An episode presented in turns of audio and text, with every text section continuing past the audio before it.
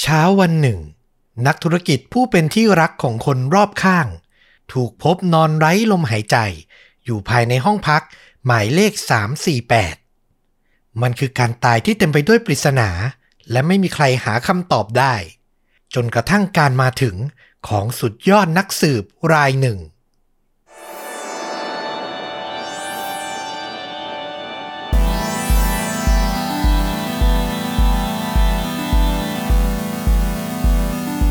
สวัสดีครับ สวัสดีครับค่าจริงยิ่งกว่าหนังพอดแคสต์จากช่องชวนดูดะอยู่กับต้อมครับ แล้วก็ฟลุกครับ เอาล่ะวันนี้ขอพาฟลุกกับคุณผู้ฟังไปที่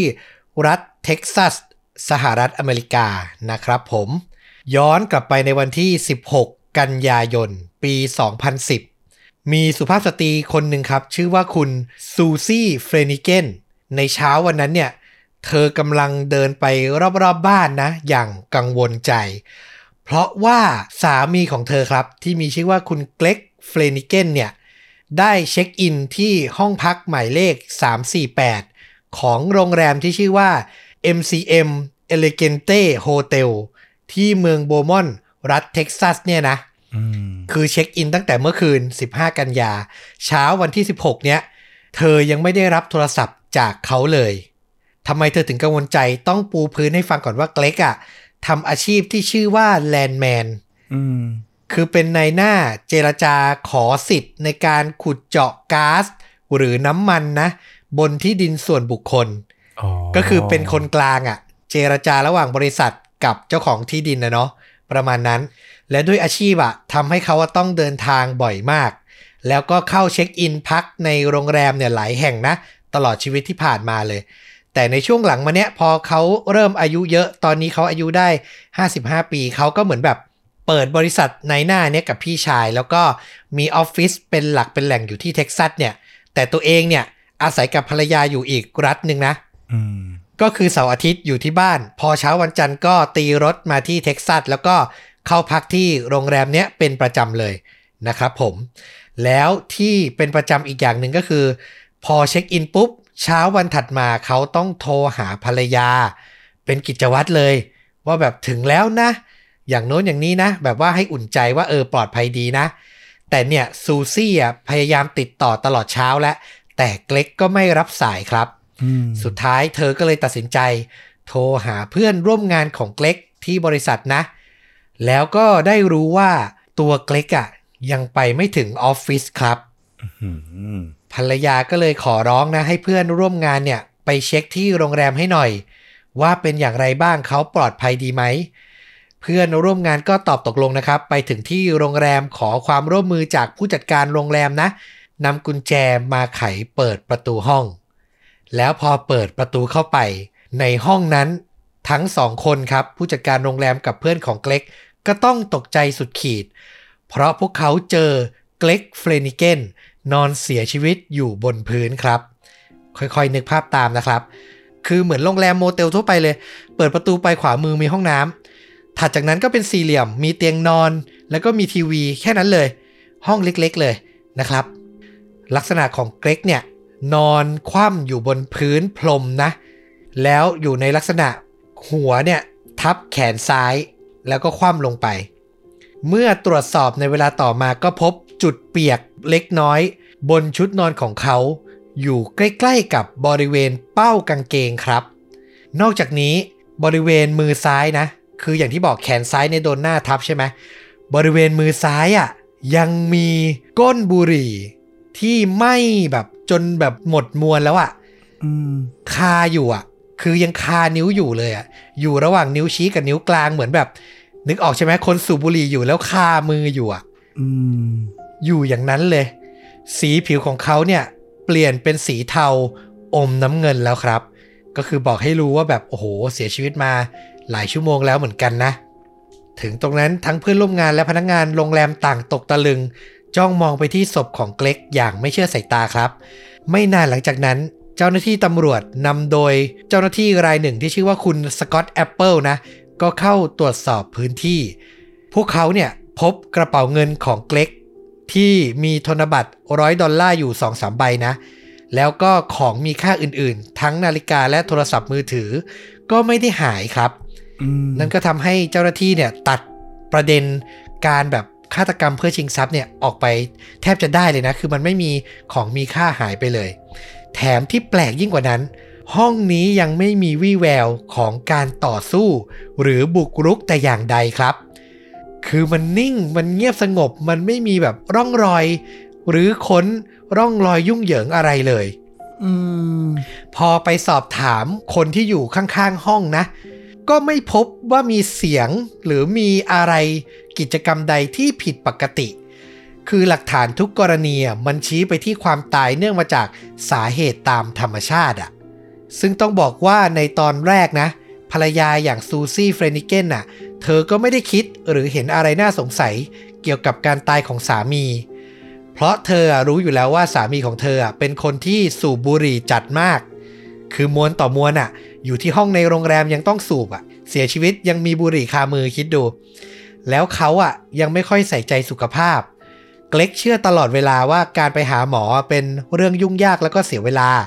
ซูซี่ก็เลยยิ่งเชื่อว่าสามีน่าจะเสียชีวิต เพราะอาการเจ็บป่วยแบบกระทันหัน หัวใจวายหรืออะไรเงี้ยนะใช่ มันมีโรคมากมายเนาะเส้นเลือดสมองโป่งพองอะไรอย่างเงี้ยคือที่มันแบบทำให้เสียชีวิตแบบฉับพลันน่ะแต่ครับหลังจากนั้นเมื่อด็อกเตอร์ทอมมี่บราวน์นายแพทย์ชันสูตรศพ ผู้มีชื่อเสียง และได้รับการยกย่องเป็นอย่างสูงของรัฐเท็กซัสนะ คือเป็นคุณหมอผ่าศพมือหนึ่งอะพูดง่ายๆนะครับอืมเขาอะเป็นคนตรวจสอบศพของเกล็ก แล้วก็เปิดเผยรายงานการชนสูตรออกมา ทุกอย่างก็พลิกผันอีกครั้งครับ เพราะในรายงานเนี่ยดรบราวน์ระบุว่า เขาสังเกตเห็นรอยภายนอกสองรอยบนร่างกายของเกล็ก ได้แก่ 1. รอยถลอกที่แก้มซ้าย ยาว 1 นิ้วอืมและอีกรอยคือ รอยฉีกขาดเล็กๆ ใกล้ขาหนีบของเขาสำหรับรอยแรกอะ รอยช้ำที่แก้มเนี่ยนะครับ ไม่น่าแปลกใจอะไรเท่าไหร่ เพราะอย่างที่บอกคือศพเขาอะถูกพบคว่ำหน้าติดกับพรม พรมเนี่ยมีโอกาสจะขีดข่วนใบหน้าได้ไม่มีอะไรผิดแปลกนะครับ แต่รอยที่สองเนี่ยน่าสงสัยมาก แล้วที่สำคัญหลังการผ่าพิสูจน์ อวัยวะภายในร่างกายของเกล็ก กลับมีความเสียหายอย่างมากครับอืมทั้งลำไส้ขาด ซี่โครงหักสองซี่ มีบาดแผลที่ตับและท้อง พร้อมกับมีรูบริเวณด้านขวาของห้องหัวใจของเกล็กอีกด้วยอะ โอ้โห เหมือนโดนรถชนหรือแบบตกตึกอะไรอย่างงี้หรือเปล่าเนี่ย ใช่ มันรุนแรงมาก ดร.บราวน์อะ สรุปจากร่องรอยทั้งหมดว่า คุณเกล็กเฟรนิเกนเนี่ย น่าจะถูกทุบตีจนตาย และอวัยวะภายในของเขาถูก จู่โจมอย่างรุนแรงอืมและรอยฉีกบริเวณขาหนีบที่พูดไปเนี่ยที่น่าสงสัยเนี่ย ก็บ่งชี้ว่าบริเวณเป้าของเขา น่าจะถูกเตะ หรือถูกกระแทกอย่างหนักอะอื้อหือดังนั้น แม้ว่าสถานการณ์การเสียชีวิตจะไม่ได้ชี้ให้เห็นถึงความผิดปกติ แต่ดรทอมมี่บราวน์ก็ไม่ลังเลเลยที่จะเรียกเคสนี้ว่า เป็นการฆาตกรรม และนั่นส่งผลให้ท้ายที่สุด เหล่าเจ้าหน้าที่ก็ไม่สามารถปิดเคสได้ การสอบสวนต้องเริ่มต้นขึ้นอีกครั้ง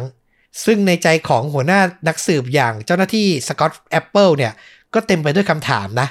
เชื่อว่าคุณผู้ฟังก็น่าจะเต็มไปด้วยคำถามเหมือนกันอย่างที่เราเล่าไปว่า มนุษย์อะจะถูกซ้อมจนตายได้อย่างไร ในเมื่อไม่มีบาดแผลภายนอกแม้แต่น้อยอะอืมแถมอากัปกิริยาคือแบบบุหรี่ยังคามืออะ มันจะโดนสภาพไหนมาก่อนที่จะมาคาอยู่ท่านี้ได้อะถูกต้องเลยถูกไหมบุหรี่จะอยู่คามือได้อย่างไร แล้วข้างห้องทำไมไม่ได้ยินเสียงหรือสัมผัสอะไรที่ผิดปกติได้เลย แถมห้องที่มันควรจะแบบกระจัดกระจายเพราะการต่อสู้ ก็อยู่ในสภาพเดิมอะ่ะ แล้วจะบอกว่าถูกทำร้ายจนตายได้อย่างไรอะ่ะอืมแล้วที่สำคัญนะ พอเริ่มต้นสืบสวนอะ ก็นึกไม่ออกเลยว่าใครอะอยากจะให้เกล็กตาย เพราะเขาอะแทบไม่สร้างศัตรูเลยตลอดชีวิต คือต่อให้อาชีพเป็นนายหน้านะ แต่เขาก็เป็นที่รักในแวดวงมากๆ คือแบบตกลงผลประโยชน์ บริษัทก็ได้ประโยชน์ เจ้าของที่ก็ได้ประโยชน์ ไม่เคยมีคู่กรณีที่น่าจะทำร้ายเขาได้เลยอะ อืมโอ้โห มันยิ่งทำให้คดีนี่แบบมืดแปดด้านเลยนะสกอตแอปเปิลเนี่ย เจ้าหน้าที่หัวหน้าหน่วยสืบสวนเนี่ยนะครับ ไม่สามารถคิดหาเหตุผลอะไรมารองรับได้เลย อย่างไรก็ตาม การสืบสวนก็ต้องดำเนินต่อนะ และเมื่อเขาอะลองสืบค้นรายละเอียดเกี่ยวกับการใช้ชีวิตในคืนสุดท้ายของเกรกเฟรนิเกนเขาก็พบบางอย่างที่น่าสนใจครับ เริ่มจากในคืนสุดท้ายของชีวิตเนี่ยเกรกอะพยายามจะทำข้าวโพดคั่ว ก็คือข้าวโพดคั่วสำเร็จรูปที่โรงแรมแบบมีไว้ให้ในห้องอะนะอืมเขาเอาแบบใส่ไมโครเวฟก็คือจะอุ่นข้าวโพดคั่วรับประทานนะนะ แต่โชคร้ายก็คือไฟอะของตู้ไมโครเวฟซึ่งอาจจะเก่าแล้วล่ะ เกิดช็อตทำให้ฟิวห้องอะมันขาด ไฟดับพลึบเลย ซึ่งไม่ใช่แค่ห้องเขาห้องเดียว เขาพักห้อง 348 ใช่ไหมห้องข้างๆ อย่าง 349 เนี่ย ไฟก็ดับลงทันทีด้วย ต่อมานะเกล็กก็เลยโทรหาแผนกต้อนรับเพื่อแจ้งเหตุ ไม่นานเจ้าหน้าที่ซ่อมบำรุงก็เข้ามาแก้ไขปัญหา ฟังดูมันไม่มีอะไรผิดปกติเนอะก็แค่เป็นแบบว่าเรื่องราวฟิวส์ขาดไฟดับแป๊บเดียว อืม แต่เหตุการณ์เนี้ยทำให้สกอตแอปเปิลเนี่ย เกิดทฤษฎีในหัว2-3ข้อครับ ทฤษฎีแรกคือ ช่างซ่อมบำรุงเนี่ย อาจจะโมโหที่ถูกใช้ให้ทำงานนอกเวลา เขาอาจจะเกิดมีปากเสียงทะเลาะกับเกล็ก จนในที่สุดก็ลงไม้ลงมือทุบตีเกล็กจนตาย เพราะเมื่อสืบลึกลงไปอะ ช่างซ่อมบำรุงคนเนี้ยมีประวัติเคยจำคุกในคดีล่วงละเมิดทางเพศมาก่อนอืมคือไม่ใช่คนธรรมดามีคดีมาก่อนนะครับ ก็น่าสงสัยว่าเอะหรือความรุนแรงในจิตใจมันถูกปลุกขึ้นมาทำให้เขากลับกลายเป็นคนร้ายกระทำผิดอีกครั้งหรือเปล่า ทฤษฎีที่ 2 เกี่ยวกับผู้พักอาศัยในห้องติดกันนี่แหละหมายเลข 349 มี 2 คนนะ ชื่อว่า แลนซ์มุลเลอร์กับทิมสไตเมสทั้งสองเนี่ยมีอาชีพเป็นช่างไฟฟ้านะ ตอนที่เกิดเหตุอะทั้งคู่ให้การว่ากำลังดื่มเหล้าอยู่ด้วยกันในห้อง เป็นไปได้ไหมสองคนเนี้ยดื่มจนเมาแล้วอารมณ์อะขึ้นง่ายกว่าคนปกติแล้วแล้วพอเกล็กทำให้ไฟดับ ตอนที่ตัวเองแบบกำลังแบบอารมณ์ดีกำลังปาร์ตี้อะมันอาจจะทำให้แบบเกิดเรื่องเกิดราวทะเลาะเบาะแว้งแล้วก็ทุบตีเกล็กให้ตายได้ แต่ทั้งสองทฤษฎีที่ agent สกอตแอปเปิลคิดขึ้นมาเนี่ยนะ ถ้าจะเป็นจริงได้มันเกิดขึ้นบนเงื่อนไขเดียวเท่านั้นคือ การทำร้ายร่างกายต้องเกิดขึ้นที่โถงทางเดินอืมก่อนที่แบบเกล็กที่อยู่ในสภาพแบบใกล้ตายและ ค่อยๆคคลานกลับเข้าไปในห้อง แล้วก็ซุดตัวลงกับพื้น แล้วก็เสียชีวิตลง คือเงื่อนไขมันต้องเป็นอย่างนี้เท่านั้นน่ะสองทฤษฎีเนี้ยถึงจะ พอสมเหตุสมผล เพราะอย่างที่บอกนะว่าในห้องเขามันปกติมากจริง ๆ แต่ฟังมาก็คงคิดเหมือนกันนะว่าอืมมันก็ค่อนข้างอ่อนนะ เออมันมันดูอ่อนมากแล้วก็ อือหือเราว่าแรงจูงใจมันน้อยเกินไปหน่อยอะนะแต่มองอีกมุมหนึ่งก็คือแบบอารมณ์ชั่ววูบมันก็พอคิดได้อะนะ คือมันก็เกิดเหตุการณ์ประมาณเนี้ยมาหลายครั้ง แต่ก็นั่นแหละ เราเข้าใจว่าแบบ เออ มันก็ยังไม่ค่อย make sense จริง ๆ คือเจ้าหน้าที่สกอตแอปเปิลเขาคงแบบ ไม่รู้จะไปทางไหนแล้วอะเขาก็พยายามคิด เท่าที่แบบพอเป็นไปได้ทั้งหมดอะเนาะคือไม่อยากทิ้งประเด็นไหนเลย ใช่ อีกอย่างคือถ้าอารมณ์ชั่ววูบอะมันจะไม่เรียบร้อยอะนึกออกไหม อะไรที่เกิดขึ้นแบบไม่ได้คิดวางแผนมาก่อน มันจะไม่มีทางสะอาดเรียบร้อยแบบเนี้ย หรือเสียงจะไม่มีอะไรเงี้ยมันมันยากมากเลย ใช่มันต้องทิ้งร่องรอยบางอย่างไว้ให้เจอถูกต้องเลยนะครับ แล้วพอพวกเจ้าหน้าที่ตำรวจเนี่ย สอบปากคำผู้ต้องสงสัยทั้งสองทฤษฎีนะ มันก็ไม่เจออะไรที่ผิดปกติจริง ๆ แหละ เขาก็ต้องไปต่อนะ เหล่าเจ้าหน้าที่ก็ต้องพิจารณาถึงความเป็นไปได้ที่ภรรยาหรือพี่ชายที่เป็นหุ้นส่วนบริษัทของเกล็กเนี่ย จะวางแผนฆาตกรรมเขาหรือเปล่า แต่นั่นแหละ มันก็ยังไม่สามารถแบบมีเงื่อนงำอะไร หรือหลักฐานอะไรที่จะไปต่อได้ สุดท้าย การเสียชีวิตของเกรกเฟรนิเกนจึงยังคงเป็นปริศนาต่อมาอีกหลายเดือนครับ จนในที่สุดภรรยาของเกรกอย่างซูซี่ทนไม่ไหว เธอตัดสินใจเริ่มต้นทำอะไรบางอย่าง อย่างที่บอกนะว่าในตอนแรกซูซี่เชื่อว่าสามีของเธอเสียชีวิต เพราะปัญหาด้านสุขภาพ แต่พอมีหมอชนสูตรมือหนึ่งอะยืนยันว่ามันเป็นการฆาตกรรม แถมผ่านไปหลายเดือนตำรวจก็ยังจับคนร้ายไม่ได้ เธอก็เลยตัดสินใจจ้างนักสืบเอกชนเองซะเลย ชื่อว่าคุณเคนเบรนแนนวัย 60 ปีครับ เขาเนี่ยไม่ธรรมดานะ เป็นอดีตตำรวจนักสืบเกษียณอายุอืมแล้วพอถูกว่าจ้างมาเนี่ย เขาก็เริ่มงานด้วยการถามคำถามยากๆ และละเอียดหลายอย่างกับซูซี่ คือแบบล้วงลึกถึงชีวิต ทุกเงื่อนงำที่อาจจะทำให้มีคนหวังฆาตกรรมเกรก ถามถึงขั้นที่ว่าเป็นไปได้ไหมว่าเกรกอะจะนอกใจเธอ แล้วไปแอบมีชู้มีคนอื่น จนเป็นสาเหตุให้เกิดการฆาตกรรม เป็นพิศวาสฆาตกรรมหรือเปล่าอืมคือลงดีเทลมากๆ แต่ก็ยังไม่ได้อะไร จนถึงคำถามสุดท้าย ที่นักสืบเบรนแนนเนี่ย ถามซูซี่ว่า คิดดูดีๆ มีอะไรเกี่ยวกับสถานที่เกิดเหตุ ที่คุณรู้สึกว่ามันดูไม่เหมาะเลยกับการเป็นสามีของคุณอืมนึกออกไหมคืออะไรในที่เกิดเหตุที่แบบมันไม่ใช่อะ สามีคุณไม่ทำแบบนี้แน่ๆซูซี่ก็นิ่งไปสักพักนะ พยายามคิด แล้วในที่สุด เธอก็ให้คำตอบที่น่าสนใจมาได้อย่างหนึ่งครับ เธอบอกว่าเกรกอะชอบเปิดเครื่องปรับอากาศเสมอ คือเป็นคนขี้ร้อนอะอืม แต่เมื่อเพื่อนร่วมงานและพนักงานโรงแรมมาพบศพอะ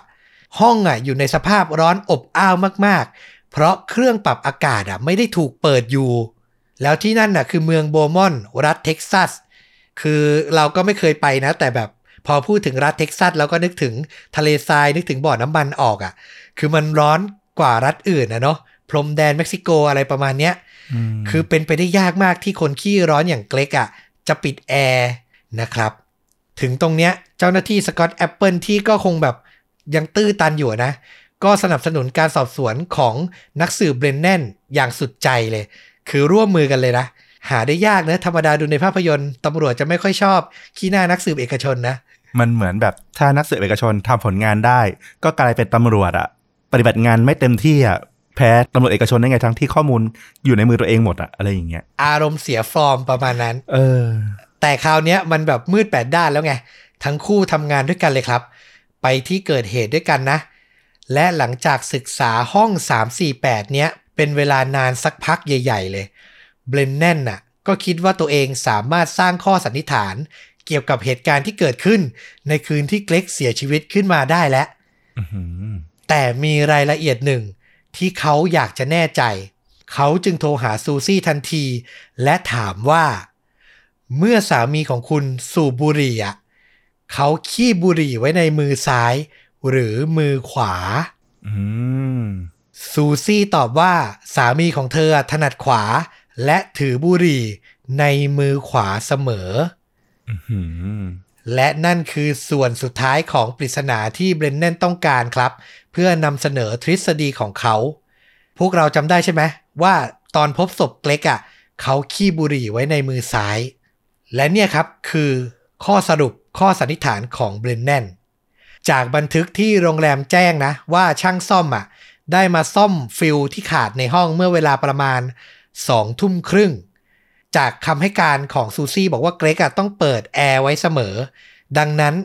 ก่อนที่ฟิลจะขาดก่อนที่ไฟจะดับ เชื่อได้ว่าเกรกอะต้องเปิดแอร์เพราะอากาศวันนั้นน่ะร้อนจัด แล้วพอฟิลขาด ช่างซ่อมบำรุงแก้ไขปัญหาเรื่องไฟเสร็จ เกรก ก็อาจจะลืมเปิดแอร์อีกครั้ง เนื่องจากเครื่องปรับอากาศอะเปิดมายาวตั้งแต่เย็นแล้วนึกออกใช่ไหมมันยังเย็นอยู่อะอากาศในห้อง มันยังหนาวมันยังเย็นอยู่ เกรกก็เลยไม่ทันสังเกตว่าแอร์อะมันปิดอยู่แล้วนะ มันต้องไปเปิดอีกทีนะมันถึงจะทำงานอืมและก่อนที่เกรกจะรู้ว่าแอร์ถูกปิด นั่นแหละ คือช่วงเวลาที่เขาอะน่าจะเสียชีวิต นึกออกใช่ไหม คือถ้ามาเจอศพในเวลาที่แอร์เปิดอยู่ แสดงว่าเขาต้องอยู่ไปสักพัก แล้วรู้ตัวว่าแอร์อะไม่ติดแล้วต้องลุกไปเปิดแอร์อืมแต่เนี่ยเจอศพตอนที่แอร์ปิดอยู่ แสดงว่าเขาต้องเสียชีวิต หลังจากช่างซ่อมไฟเสร็จอะไม่เกิน 10ถึง20 นาทีอืมเนี่ยได้เวลาแล้วนะ เวลาในการเสียชีวิตนะ ประเด็นต่อมา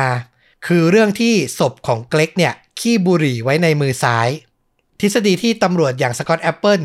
สร้างขึ้นมาแล้วคนอื่นก็ค่อนข้างแบบเชื่อไปทาง นี้ก็คืออย่างที่เราบอกว่าเกร็กน่าจะโดนทำร้ายที่โถงทางเดินเนาะอืมเพราะว่าในห้องอะไม่มีวิแววของการทะเลาะวิวาท ดังนั้นการทุบตีน่าจะเกิดขึ้นที่อื่น แต่ด้วยการที่ศพของเกร็กอะคีบบุหรี่ไว้ทางด้านซ้ายมืออะมันทำให้สำหรับเบรนแนนนะ สิ่งที่สกอตแอปเปิลพูดถึงเนี่ยเป็นไปไม่ได้อืมอย่างที่ฟลุกพูดเลย มันจะเป็นไปได้เหรอที่แบบโดนซ้อมเจียนตายและคลานเข้ามาตายในห้อง แล้วคนร้ายหยิบบุหรี่มาจุด แล้วเอาใส่มือซ้ายของศพ คือมันเป็นไปไม่ได้อะเขาจะทำไปเพื่ออะไรถูกไหมอืมนอกจากเนี้ยอาการที่เราบอกว่า การตรวจชนสูตรภายในอะ หัวใจห้องบนขวาของเกล็กอะ มันมีรูคือโดนกระแทกอย่างแรง นั่นน่ะทำให้พอเขาโดนกระแทกตรงนั้นน่ะ มันเหลือเวลาอีกไม่กี่นาทีเขาก็ตายอะ เพราะฉะนั้นเป็นไปได้ยากมากที่แบบอะสมมติเขาคลานเข้ามาแล้วจะจุดบุหรี่สูบคือ ยังไงก็ตายก่อนอะคือทิ้งไปได้เลยประเด็นเนี้ย เพราะฉะนั้นเบรนแนนเชื่อเต็มหัวใจเลยครับว่า สาเหตุที่ทำให้เกร็กเสียชีวิตต้องเกิดขึ้นอย่างรวดเร็ว และเกิดขึ้นในขณะที่เกร็กอะยังสูบบุหรี่อยู่อืมสำหรับเบรนแนนนะเขาสรุปว่าอย่างนี้ ไม่ว่าเกล็กอะจะถูกโจมตีจากอะไรก็ตาม พอเขาโดนปุ๊บเขาต้องพยายามลุกขึ้น และเดินไปที่ประตู หวังว่าจะแบบเอามือจับลูกบิดเปิดประตูออกไปขอความช่วยเหลือ แล้วจังหวะที่จะเปิดประตูอะเขาต้องใช้มือด้านที่ถนัดตามสัญชาตญาณคนนะนะ ก็คือต้องใช้มือขวา แต่ตอนนั้นน่ะสูบบุหรี่อยู่ขี้บุหรี่อยู่มือขวา จังหวะที่ลุกก็เลยเอาบุหรี่จากมือขวา มาใส่มือซ้าย แล้วเอื้อมไปจะไปจับลูกบิดประตู แต่ไม่ทันแล้วก็ล้มลงเสียชีวิต นึกภาพออกปะอืมเฮ้ย เราชื่นชมคุณเบนแน่นมากนะ คือเราอ่านแล้วเรานึกภาพตามเออ make sense มากอะใช่ ผมย้ำอีกทีแบบเร็วๆเผื่อใครตามไม่ทัน เบรนแนนสรุปว่าเกล็กโดนโจมตี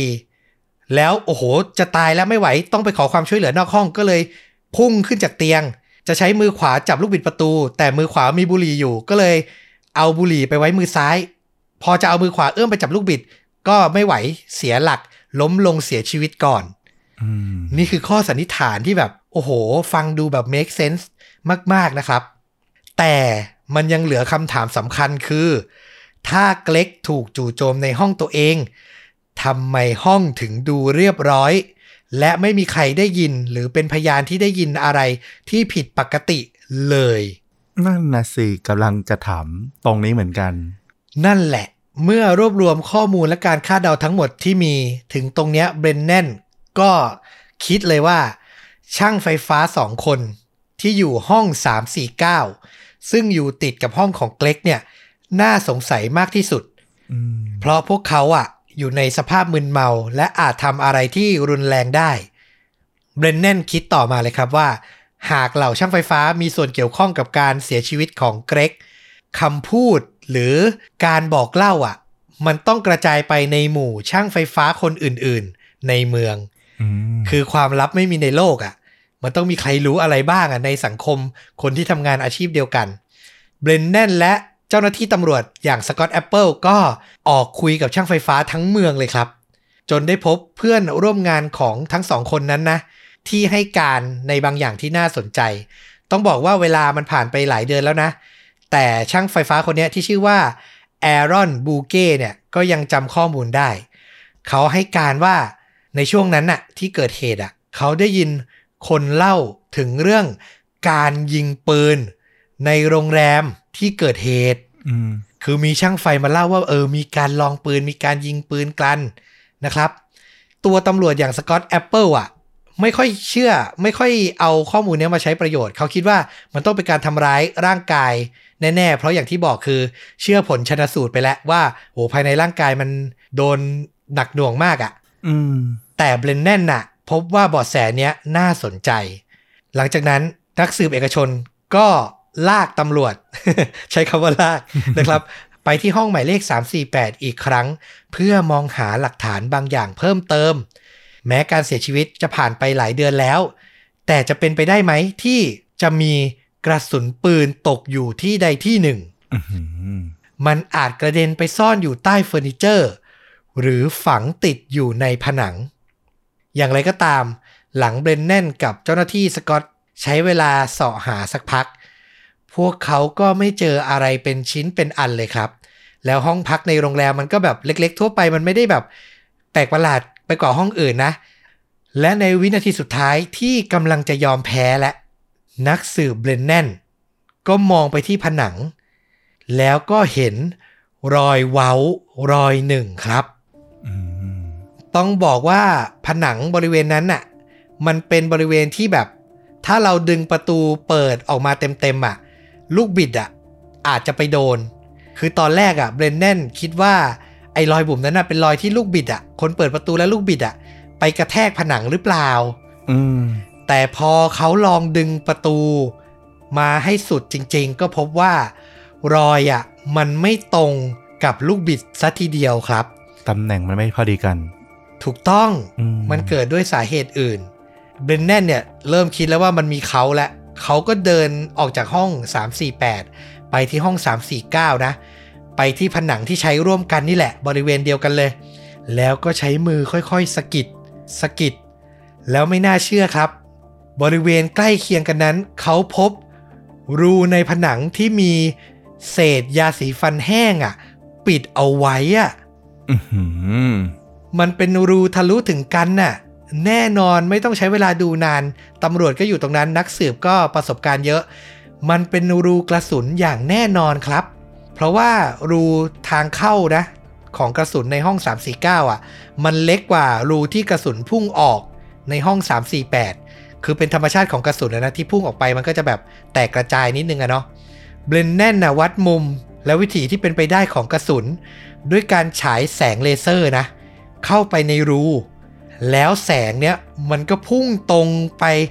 บรรจบบริเวณเตียงนอนในห้อง 348 เลยอะ คือแทบจะสรุปได้ทันทีเลยว่าวิถีกระสุน พุ่งตรงไปยังร่างของเกล็กที่นอนดูทีวีอยู่บนเตียงอะได้อย่างแน่นอน ถึงตรงเนี้ยเบรนแนนมั่นใจมากว่าเกล็กเสียชีวิต เพราะถูกยิง และเพื่อยืนยันทฤษฎีนี้จำเป็นอย่างยิ่งที่ต้องทำเรื่อง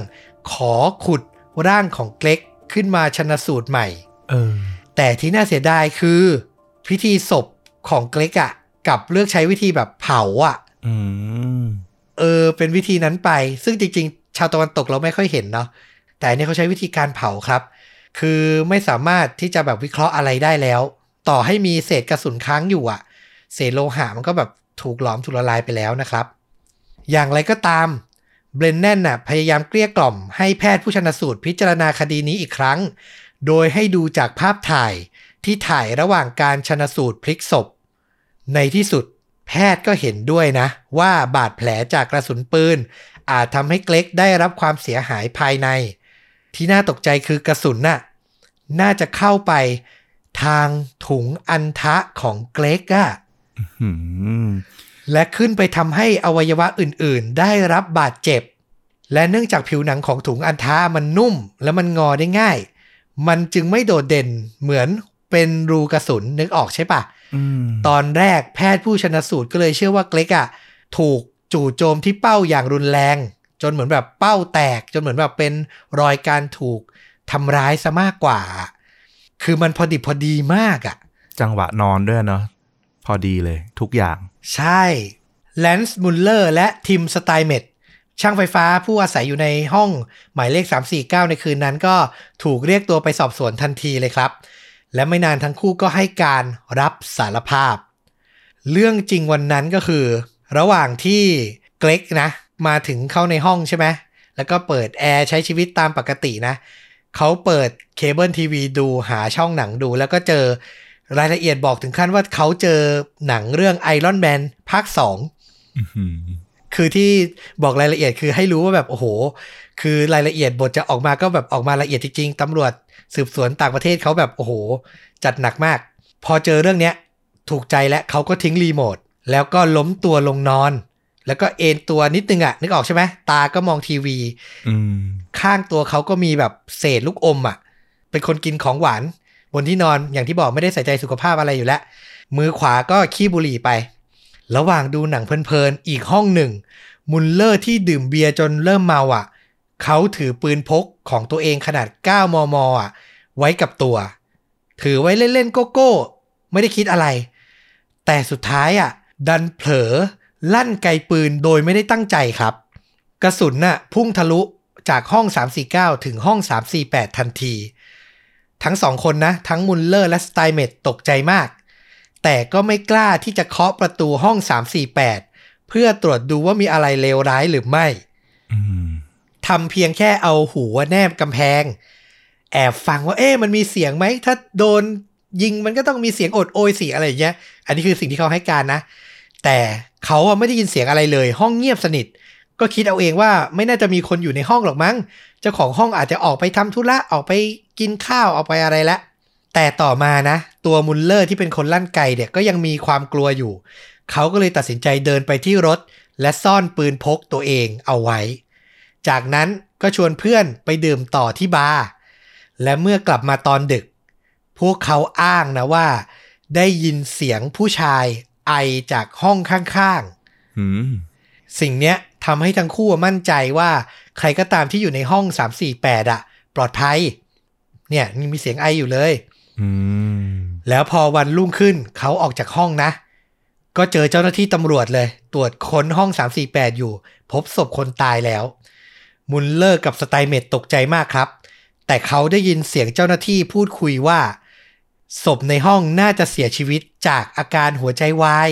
หรืออาการเจ็บป่วยอะไรบางอย่าง ไม่มีใครพูดถึงบาดแผลจากกระสุนปืนเลย มุลเลอร์และสไตเมตก็เลยคิดว่า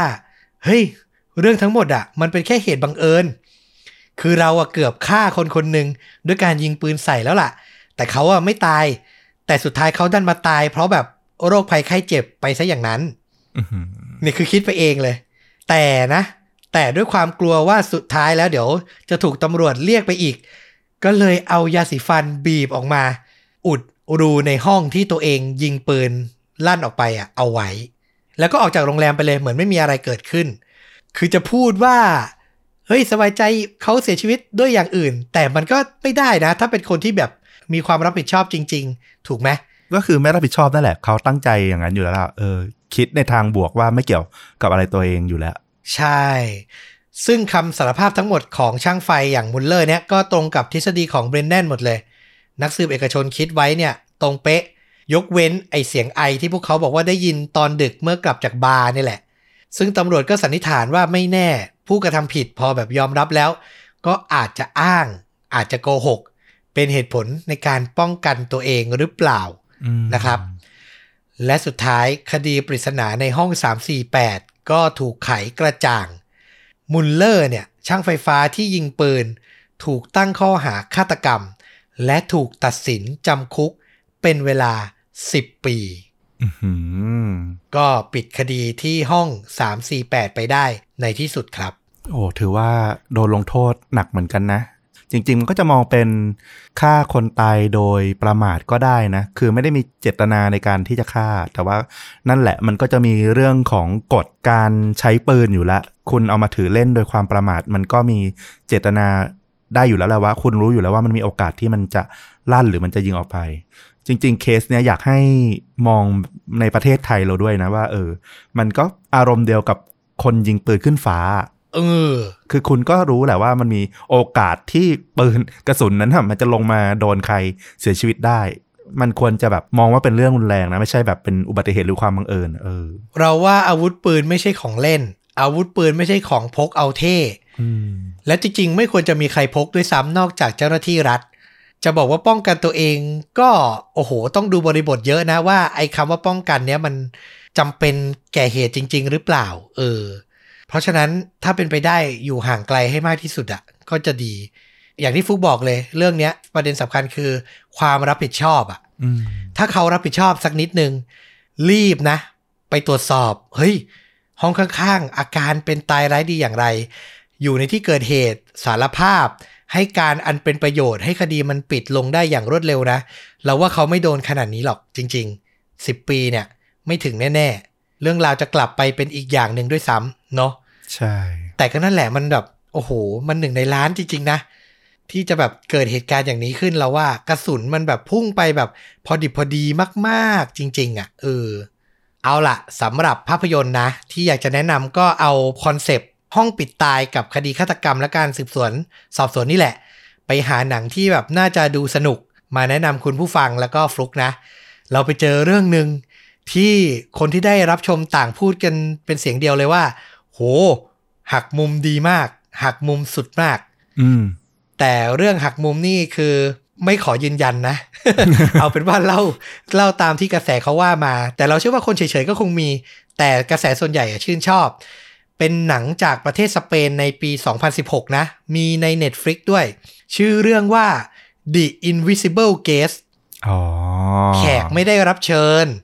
นะครับผม ฟลุกน่าจะเคยได้ยินเป็นภาพยนตร์ที่แบบมีกระแสพูดถึงช่วงหนึ่งเลยนะ ใช่ หลายคนแนะนำบอกว่าห้ามพลาดเลย คิดว่าเป็นหนังสเปนอาจจะแบบดูแบบห่างไกลจากตัวเราอะไรเงี้ยแต่เป็นหนังเรื่องหนึ่งที่แบบต้องแนะนำให้ชมอะไรอย่างเงี้ย พูดกันอย่างนี้เลย เราต้องเราก็เลยต้องไปชมเออน่าสนใจเรื่องย่อก็คือนักธุรกิจคนหนึ่งแอบไปพบกิ๊กพบชู้ใช่ไหมที่โรงแรมอันห่างไกลอืมแล้วเขาก็สลบไปแล้วตื่นมา พบว่าคนรัก ของเขาเนี่ยนอนตายอยู่ในห้องน้ำแล้วมีเงินน่ะกองวางอยู่เป็นฟ่อนเลย แล้วสภาพในห้องคือเรียบร้อย ประตูลงกรอนไว้ ไม่มีร่องรอยว่ามีใครแอบเข้ามาเลยแม้แต่น้อยอืมพอตำรวจมาเจอแน่นอนว่าเขาก็ต้องเป็นผู้ต้องสงสัยอันดับหนึ่ง แต่เขาก็ยืนยันว่าตัวเองไม่ใช่ก็เลยแบบ ต้องเรียกทนายมือหนึ่งมาช่วย แล้ว เรื่องราวมันก็ดำเนินไปก็คือเป็นการพูดคุยกันระหว่างทนายฝีมือเยี่ยม ซึ่งเป็นสุภาพสตรีเนี่ยกับตัวเอกผู้ต้องสงสัยอันดับหนึ่งเนี่ยนะค่อยๆคคลี่คลายปมไปว่ามันเกิดอะไรขึ้นในห้องนั้นกันแน่ ประมาณนี้ถูกไหมฟลุกอ่าถูกต้อง แล้วบทสรุปเป็นไงฟลุกชอบไหมเราว่ามันก็มีแนวทางในการเล่นนะเนาะที่มันก็แตกต่างจากหนังแนวหักมุม คือชื่อเสียงมันมาจากเรื่องที่บอกว่าคาดเดาตอนจบ ได้ยากมันเลยต้องจัดอยู่ในประเภทเดียวกับพวกหนังหักมุมต่างๆเนาะซึ่งเรื่องนี้มันก็มีวิธีการในการที่จะหลอกผู้ชมอะ่ะเออที่แบบไม่ค่อยเหมือนกับเรื่องอื่น ก็ประทับใจนะ แต่ถามว่าแบบสุดยอดขนาดนั้นไหมแล้วก็ถ้าให้คะแนนอะ่ะ เราจะอยู่ประมาณ 7.5 ประมาณเนี้ยเออแต่ดูได้สำหรับสายที่แบบว่าชอบ หนังสไตล์ค่อยๆคคุยกัน ค่อย ๆ เผยปม ทีละนิดทีละนิดอย่างนั้นป่ะ ถูกต้องถูกต้องคุณต้องฟังความเหมือนว่าฟังจากตัวละครอะในการเล่าเรื่องของตัวเองอะแล้วก็เราก็ต้องประมวลตัดสินใจเอาเองว่า เออ เราจะเชื่อข้อมูลของใครอะไรอย่างเงี้ยน่าสนใจเออส่วนตัวผมชอบหนังอย่างนี้นะ คือ ไม่ต้องระเบิดตูมตามไม่ต้องลุ้นระทึกอะไรมาก แต่ฟังแต่ละประโยคแล้วคิดตามว่า เอ้ย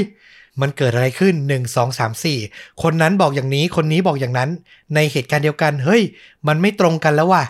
คือฟิลมันใกล้เคียงกับเรื่องห้อง 348 ที่เราเล่าไปมาก ๆ เลยนะอืมเออก็เลยอยากจะแนะนำนะครับผมเนี่ย เดี๋ยวจบ แล้วเดี๋ยวผมจะไปดูตามฟลุกเลยนะครับผมแหมไม่น่าเลยพลาดไปได้อย่างไร เรื่องนี้นะครับผม เอาล่ะ เดี๋ยวฝากคุณผู้ฟังไปดูพร้อม ๆ กันนะ แล้วเดี๋ยวเผื่อมาแชร์กันนะครับ ใครเคยดูแล้วอยากจะเชียร์ไม่เชียร์อย่างไร ก็คอมเมนต์บอกเราได้นะครับผมเอาล่ะ และนี่ก็คือฆ่าจริงยิ่งกว่าหนังใน episode นี้ ใครชื่นชอบก็ฝากติดตามต้อมกับฟลุกได้ทุกช่องทาง เหมือนเดิมนะ ทั้ง YouTube Facebook b l o g d i t Spotify และ Apple Podcast นะครับ แล้วกลับมาพบเรื่องราวแบบนี้ได้ใหม่ใน episode ต่อ ๆ ไป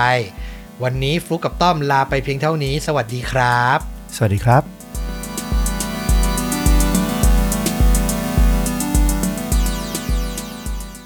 ความรัก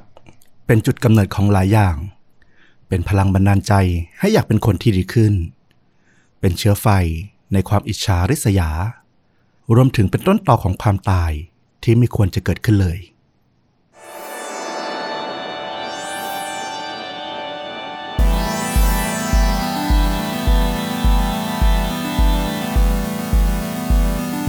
สวัสดีครับ สวัสดีครับฆ่าจริงยิ่งกว่าหนังพอดแคสต์จากช่องชวนดูดะอยู่กับต้อมครับ แล้วก็ฟลุกครับ กับหนึ่งเหตุการณ์ฆาตกรรมจริงสุดเข้มข้น พร้อมการแนะนำภาพยนตร์ที่มีเนื้อหา ใกล้เคียงกับเรื่องจริงนะครับผม เอาล่ะวันนี้เรื่องราวของฟลุกเป็นแบบไหนมาอย่างไรครับ เราจะพากันไปที่เมืองที่ชื่อว่าพิตสเบิร์กนะ พูดถึงพิตสเบิร์กเนี่ยอาจจะนึกถึงเมืองใหญ่ที่อยู่ในรัฐเพนซิลเวเนีย ซึ่งก็จะอยู่ฝั่งตะวันออกของอเมริกา แต่ว่าอันเนี้ยที่เรากำลังเล่าถึงเนี่ยไม่ใช่นะ เป็นเมืองชื่อพิตสเบิร์กเหมือนกัน แต่ว่าอยู่ในอ่าวซานฟรานซิสโก อยู่ในรัฐแคลิฟอร์เนีย ก็ฝั่งตะวันตกของอเมริกาเรียกว่าคนละฝั่งเลย ที่เมืองเนี้ยเป็นเมืองเล็กๆ ที่มีประชากรประมาณ 60,000 คน ถือว่าก็ไม่ได้ใหญ่นะในอเมริกา ที่พิตสเบิร์กเนี่ยก็จะมีคู่หูตำรวจ ที่มีชื่อเสียงประจำแผนกคดีฆาตกรรมอยู่คู่หนึ่ง เขามีชื่อว่านักสืบจอห์นโคนาตี้แล้วก็นักสืบเรย์จัคโคเมลี่ซึ่งเราจะขอเรียกย่อๆว่าจอห์นกับเรย์นะ ทั้งคู่เนี่ยก็เป็นตำรวจผิวขาวมากประสบการณ์นะ อายุทั้งคู่เนี่ยก็ประมาณ 40 กลางๆทำงานเป็นตำรวจเนี่ยมามากกว่า 20 ปีเลยทั้งคู่แล้วก็ทั้งคู่เนี่ยได้มาจับมือกันเป็นคู่หูร่วมกันทำงานขี้ใครคดีต่างๆเนี่ยร่วมกันมาตั้งแต่ปี 1995 เรียกว่าสนิทรู้ใจมองตาเนี่ยรู้ใจกันเลยทำคดีแก้ไขคดีมาหลายคดีมาก แม้กระทั่งครอบครัวของทั้งคู่เองเนี่ยนะภรรยาแล้วก็ลูกๆเนี่ยต่างก็รู้จักแล้วก็สนิทสนมกันเป็นอย่างดีด้วย คือถ้าดูหนังตำรวจมาเยอะๆ จะรู้เลยว่า คู่หูเนี่ยมันคือแบบแทบจะเป็นคู่ชีวิตอะเอาจริงอืมๆถ้าในวงการตำรวจนะ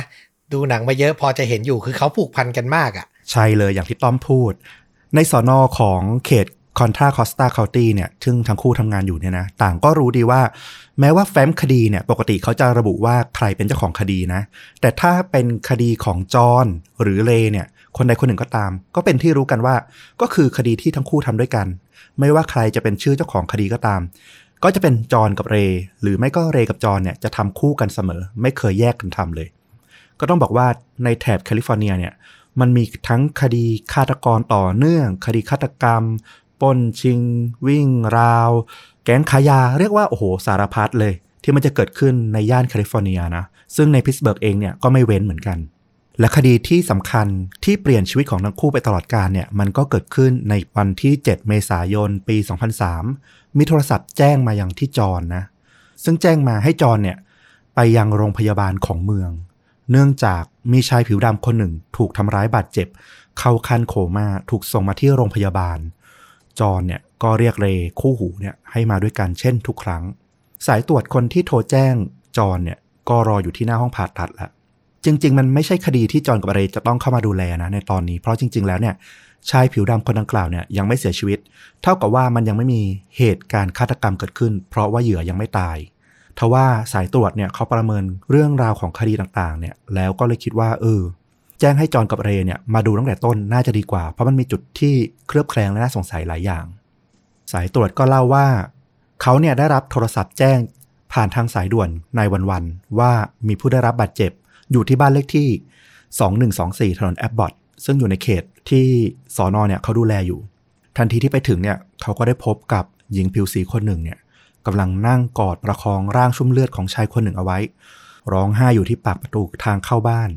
สภาพใบหน้าของชายผิวสีคนดังกล่าวเนี่ยต้องบอกเลยว่ายับเยินบวมช้ำ แล้วก็สภาพเหมือนถูกทุบตีด้วยของแข็งที่ศีรษะจนบาดเจ็บสาหัส ใบหน้ามีแต่เลือดที่เกิดกลางดูยังไงก็แบบโอ้โห รอดยากอะระหว่างที่รอรถพยาบาลมาถึงเนี่ย หญิงคนดังกล่าวก็คร่ำครวญนะ ดูมีอาการตกใจมาก เหมือนคุมสติไม่อยู่ สายตรวจคนนี้ก็สังเกตเห็นนะว่าเธอเนี่ย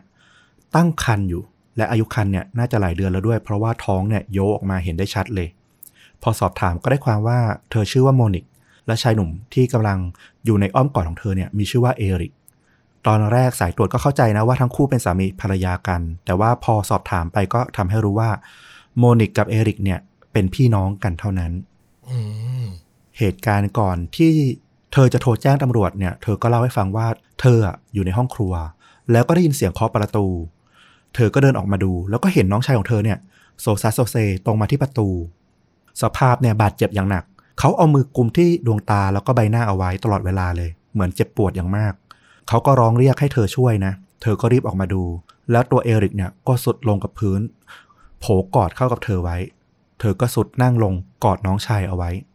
เธอบอกว่าเธอเห็นรถคันหนึ่งเนี่ยแล่นออกไปจากหน้าบ้านของเธอ เป็นไปได้ว่าเอริกเนี่ยอาจจะถูกพาตัวไปทำร้ายมาจากที่อื่น แล้วก็เอามาโยนทิ้งไว้ที่หน้าบ้าน ซึ่งเธอเนี่ยก็ไม่เห็นป้ายไทะเบียนนะ แล้วก็ไม่รู้ว่ารถเนี่ยจริง ๆ ลักษณะเป็นยังไง เป็นยี่ห้ออะไร สีอะไร ไม่ทันเห็น อาจจะด้วยอาการความตกใจทำให้เธอเนี่ยจดจำรายละเอียดต่างๆ ได้น้อยมากๆ เธอก็ไม่รู้ด้วยว่าน้องชายเนี่ยไปพัวพันกับเรื่องน่ากลัวอะไรหรือเปล่าในช่วงนี้ เพราะว่าระหว่างที่เธอพยายามสอบถามน้องชายเธอเนี่ย น้องชายเธอก็แบบเหมือนไม่มีแรงที่จะพูดเป็นคำออกมา ได้แต่พึมพำพึมพำไม่เป็นภาษา เธอก็หวังว่าถ้าน้องชายเธอปลอดภัย แล้วก็ฟื้นสติกลับมาได้เนี่ยอาจจะให้ปากคำที่แบบสามารถช่วยขี้คลายคดีออกมาได้ว่าน้องชายเธอไปโดนอะไรมา ตอนนั้นเองเนี่ยที่แพทย์ก็เดินออกมาจากห้องฉุกเฉินพอดีนะ ตอนที่จอนกับเรเนี่ยกำลังคุยกับสายตรวจอยู่ หญิงผิวดำคนหนึ่งก็เดินเข้าไปคุยกับแพทย์ จอนเนี่ยบอกว่าสังเกตเห็น ผู้หญิงคนนี้ท้องโยโตกมา ก็รู้ทันทีว่าเธอคือโมนิก พี่สาวของเหยื่อที่ถูกทำร้ายมา และก็ไม่ต้องฟังว่าแพทย์พูดอะไรนะ ดูจากภาษากายที่เกิดขึ้นหน้าห้องผ่าตัดเนี่ย เหมือนกับที่เคยเห็นในละครเลย ก็คือพอจะเดาได้เลยว่าเอริกน่าจะเสียชีวิตแล้ว โมนิกดูช็อกแล้วก็ซุดตัวลงนั่งกับที่นั่งนะ ตอนนี้คดีมันก็ได้เปลี่ยนจากคดีทำร้ายร่างกายมาเป็นคดีฆาตกรรมเรียบร้อย ก็เป็นความรับผิดชอบที่จอห์นและเลเนี่ยจะต้องดูแลอย่างเต็มที่ เดี๋ยวเราขอย้อนนิดนึงนะ เมื่อกี้ที่อธิบายเหตุการณ์ที่เกิดขึ้นมาก็คือ เป็นตำรวจ ท้องที่ที่แจ้งคู่หูแผนกฆาตกรรมไปตอนแรกเล่าให้ฟังถูกไหมถูกต้อง แต่อันเนี้ยคือจอห์นเพิ่งเห็นตัวจริงของพี่สาวที่ท้องอยู่ครั้งแรกโอเค ใช่ถูกต้องเลย จอห์นกับเรนเนี่ยเขาก็มักจะเล่นบทตำรวจเลวตำรวจดีนะ ก็เป็นวิธีการสืบสวนที่ตำรวจมักจะใช้ แล้วก็เคยเห็นคุ้นชินในหนังในละครต่างๆ คนหนึ่งเนี่ยก็จะใช้คำพูดแล้วก็ภาษากายที่แบบเหมือนข่มขู่ให้สารภาพอะไรประมาณนี้ ส่วนอีกคนเนี่ยก็จะมาแนวแบบคนดีปลอบโยนผู้สุภาพ เพื่อทำให้คนที่ถูกสอบสวนเนี่ยไว้ใจ บุคลิกที่ดูดิบแข็งก้าวเนี่ยของจอนก็ทำให้เขาเนี่ยมักจะถูกเร บอกให้เล่นเป็นตำรวจเลวทุกครั้งในขณะที่เรเนี่ยเขาก็เป็นชายผิวขาวไว้หนวด หน้าตาดูมีรอยยิ้มแล้วก็ดูหัวเราะง่าย เขาแต่งตัวเนี้ยบก็เหมาะกับบทตำรวจดีมาก ทั้งคู่เนี่ยเหมือนเรียกว่า เล่นเข้าขากันในบทตำรวจดีตำรวจเลวมาตลอด จอนเนี่ยเดินเข้าไปสอบถามโมนิกถึงเหตุการณ์ที่เกิดขึ้นก่อนหน้านี้นะ ว่าจะตรงกับที่สายตรวจเนี่ยได้เล่ามาให้ฟังหรือเปล่าเผื่อมีอะไรตกหล่นไป แล้วก็มีบางจุดเนี่ยที่เขายังรู้สึกมันคาใจแล้วก็อยากถามให้หายข้องใจไปเสีย จอนก็เดินเข้าไปถามโมนิกว่าเออ ผมเสียใจกับเรื่องน้องชายของคุณด้วยนะ แต่ว่าตอนเนี้ยผมมีคำถามที่จะต้องถามคุณเล็กน้อยก่อน ตัวโมนิกเองเนี่ย เพิ่งรู้ว่าน้องชายเสียชีวิต แล้วอยู่ดีๆก็มีชายสองคนแปลกหน้าตัวใหญ่เดินเข้ามาคุยเนี่ยก็ตกใจเล็กน้อยนะ ก่อนที่จะแบบเริ่มตั้งสติได้ว่าอ๋อเป็นตำรวจมาสอบถามเกี่ยวกับเรื่องคดี แต่เธอเองก็ยังทำหน้าไม่ถูกนะว่าจะควรทำหน้ายังไงดี ในทางหนึ่งเธอก็ยังสับสนเรื่องที่เพิ่งเสียน้องชายไป อีกทางหนึ่งก็เธอก็รู้สึกว่าเออ เรื่องเนี้ยมันมีรายละเอียดที่จะต้องเล่าเยอะแต่ว่าเธอจดจำอะไรแทบไม่ได้เลยจอห์นก็ถามกับโมนิกว่า ตอนที่เอริกเนี่ย มาถึงที่ประตูบ้านเนี่ย คุณยังอยู่ในครัว ถ้าอย่างนั้นแล้วเนี่ย คุณน่ะ เห็นรถคันที่มาทิ้งน้องชายคุณได้ยังไง โมนิกเองก็ดูแบบสับสนกับความทรงจำของเธอนะ เธอก็ตอบด้วยเสียงสั่นพร่าพร้อมน้ำตาว่า เธอเองก็ไม่แน่ใจเหมือนกัน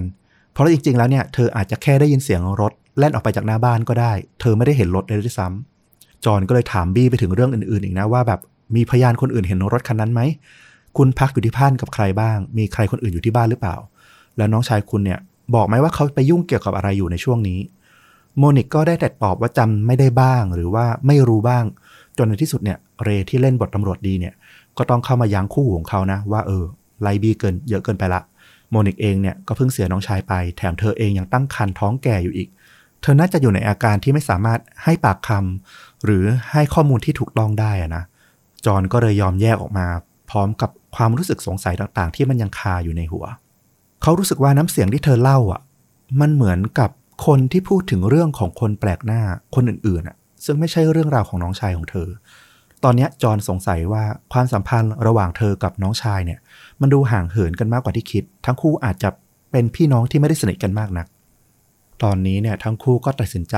ตามสายตรวจเนี่ยกลับไปยังบ้านของโมนิก เพื่อไปดูสถานที่ที่เอริกเนี่ยตายนะ กว่าจะมาถึงที่บ้านของโมนิกเนี่ยก็ช่วงค่ำละฟ้ามืดลงจนแบบมองอะไรสำรวจอะไรได้ยากละ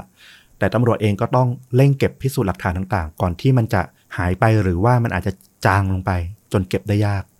เรก็เอาไฟฉายเนี่ยส่องไปตามพื้นทางเดินหน้าบ้านนะ เช่นเดียวกันกับจอนไล่ตามไปตั้งแต่ถนน เดินเข้าไปตามทางเดินตรงไปถึงประตู ตามเส้นทางที่คาดว่าเอริกเนี่ยน่าจะเดินไปถึง แล้วทั้งคู่เนี่ยก็หันมาสบตากันด้วยความสงสัย มันมีอะไรแปลกๆ เกิดขึ้น เพราะว่า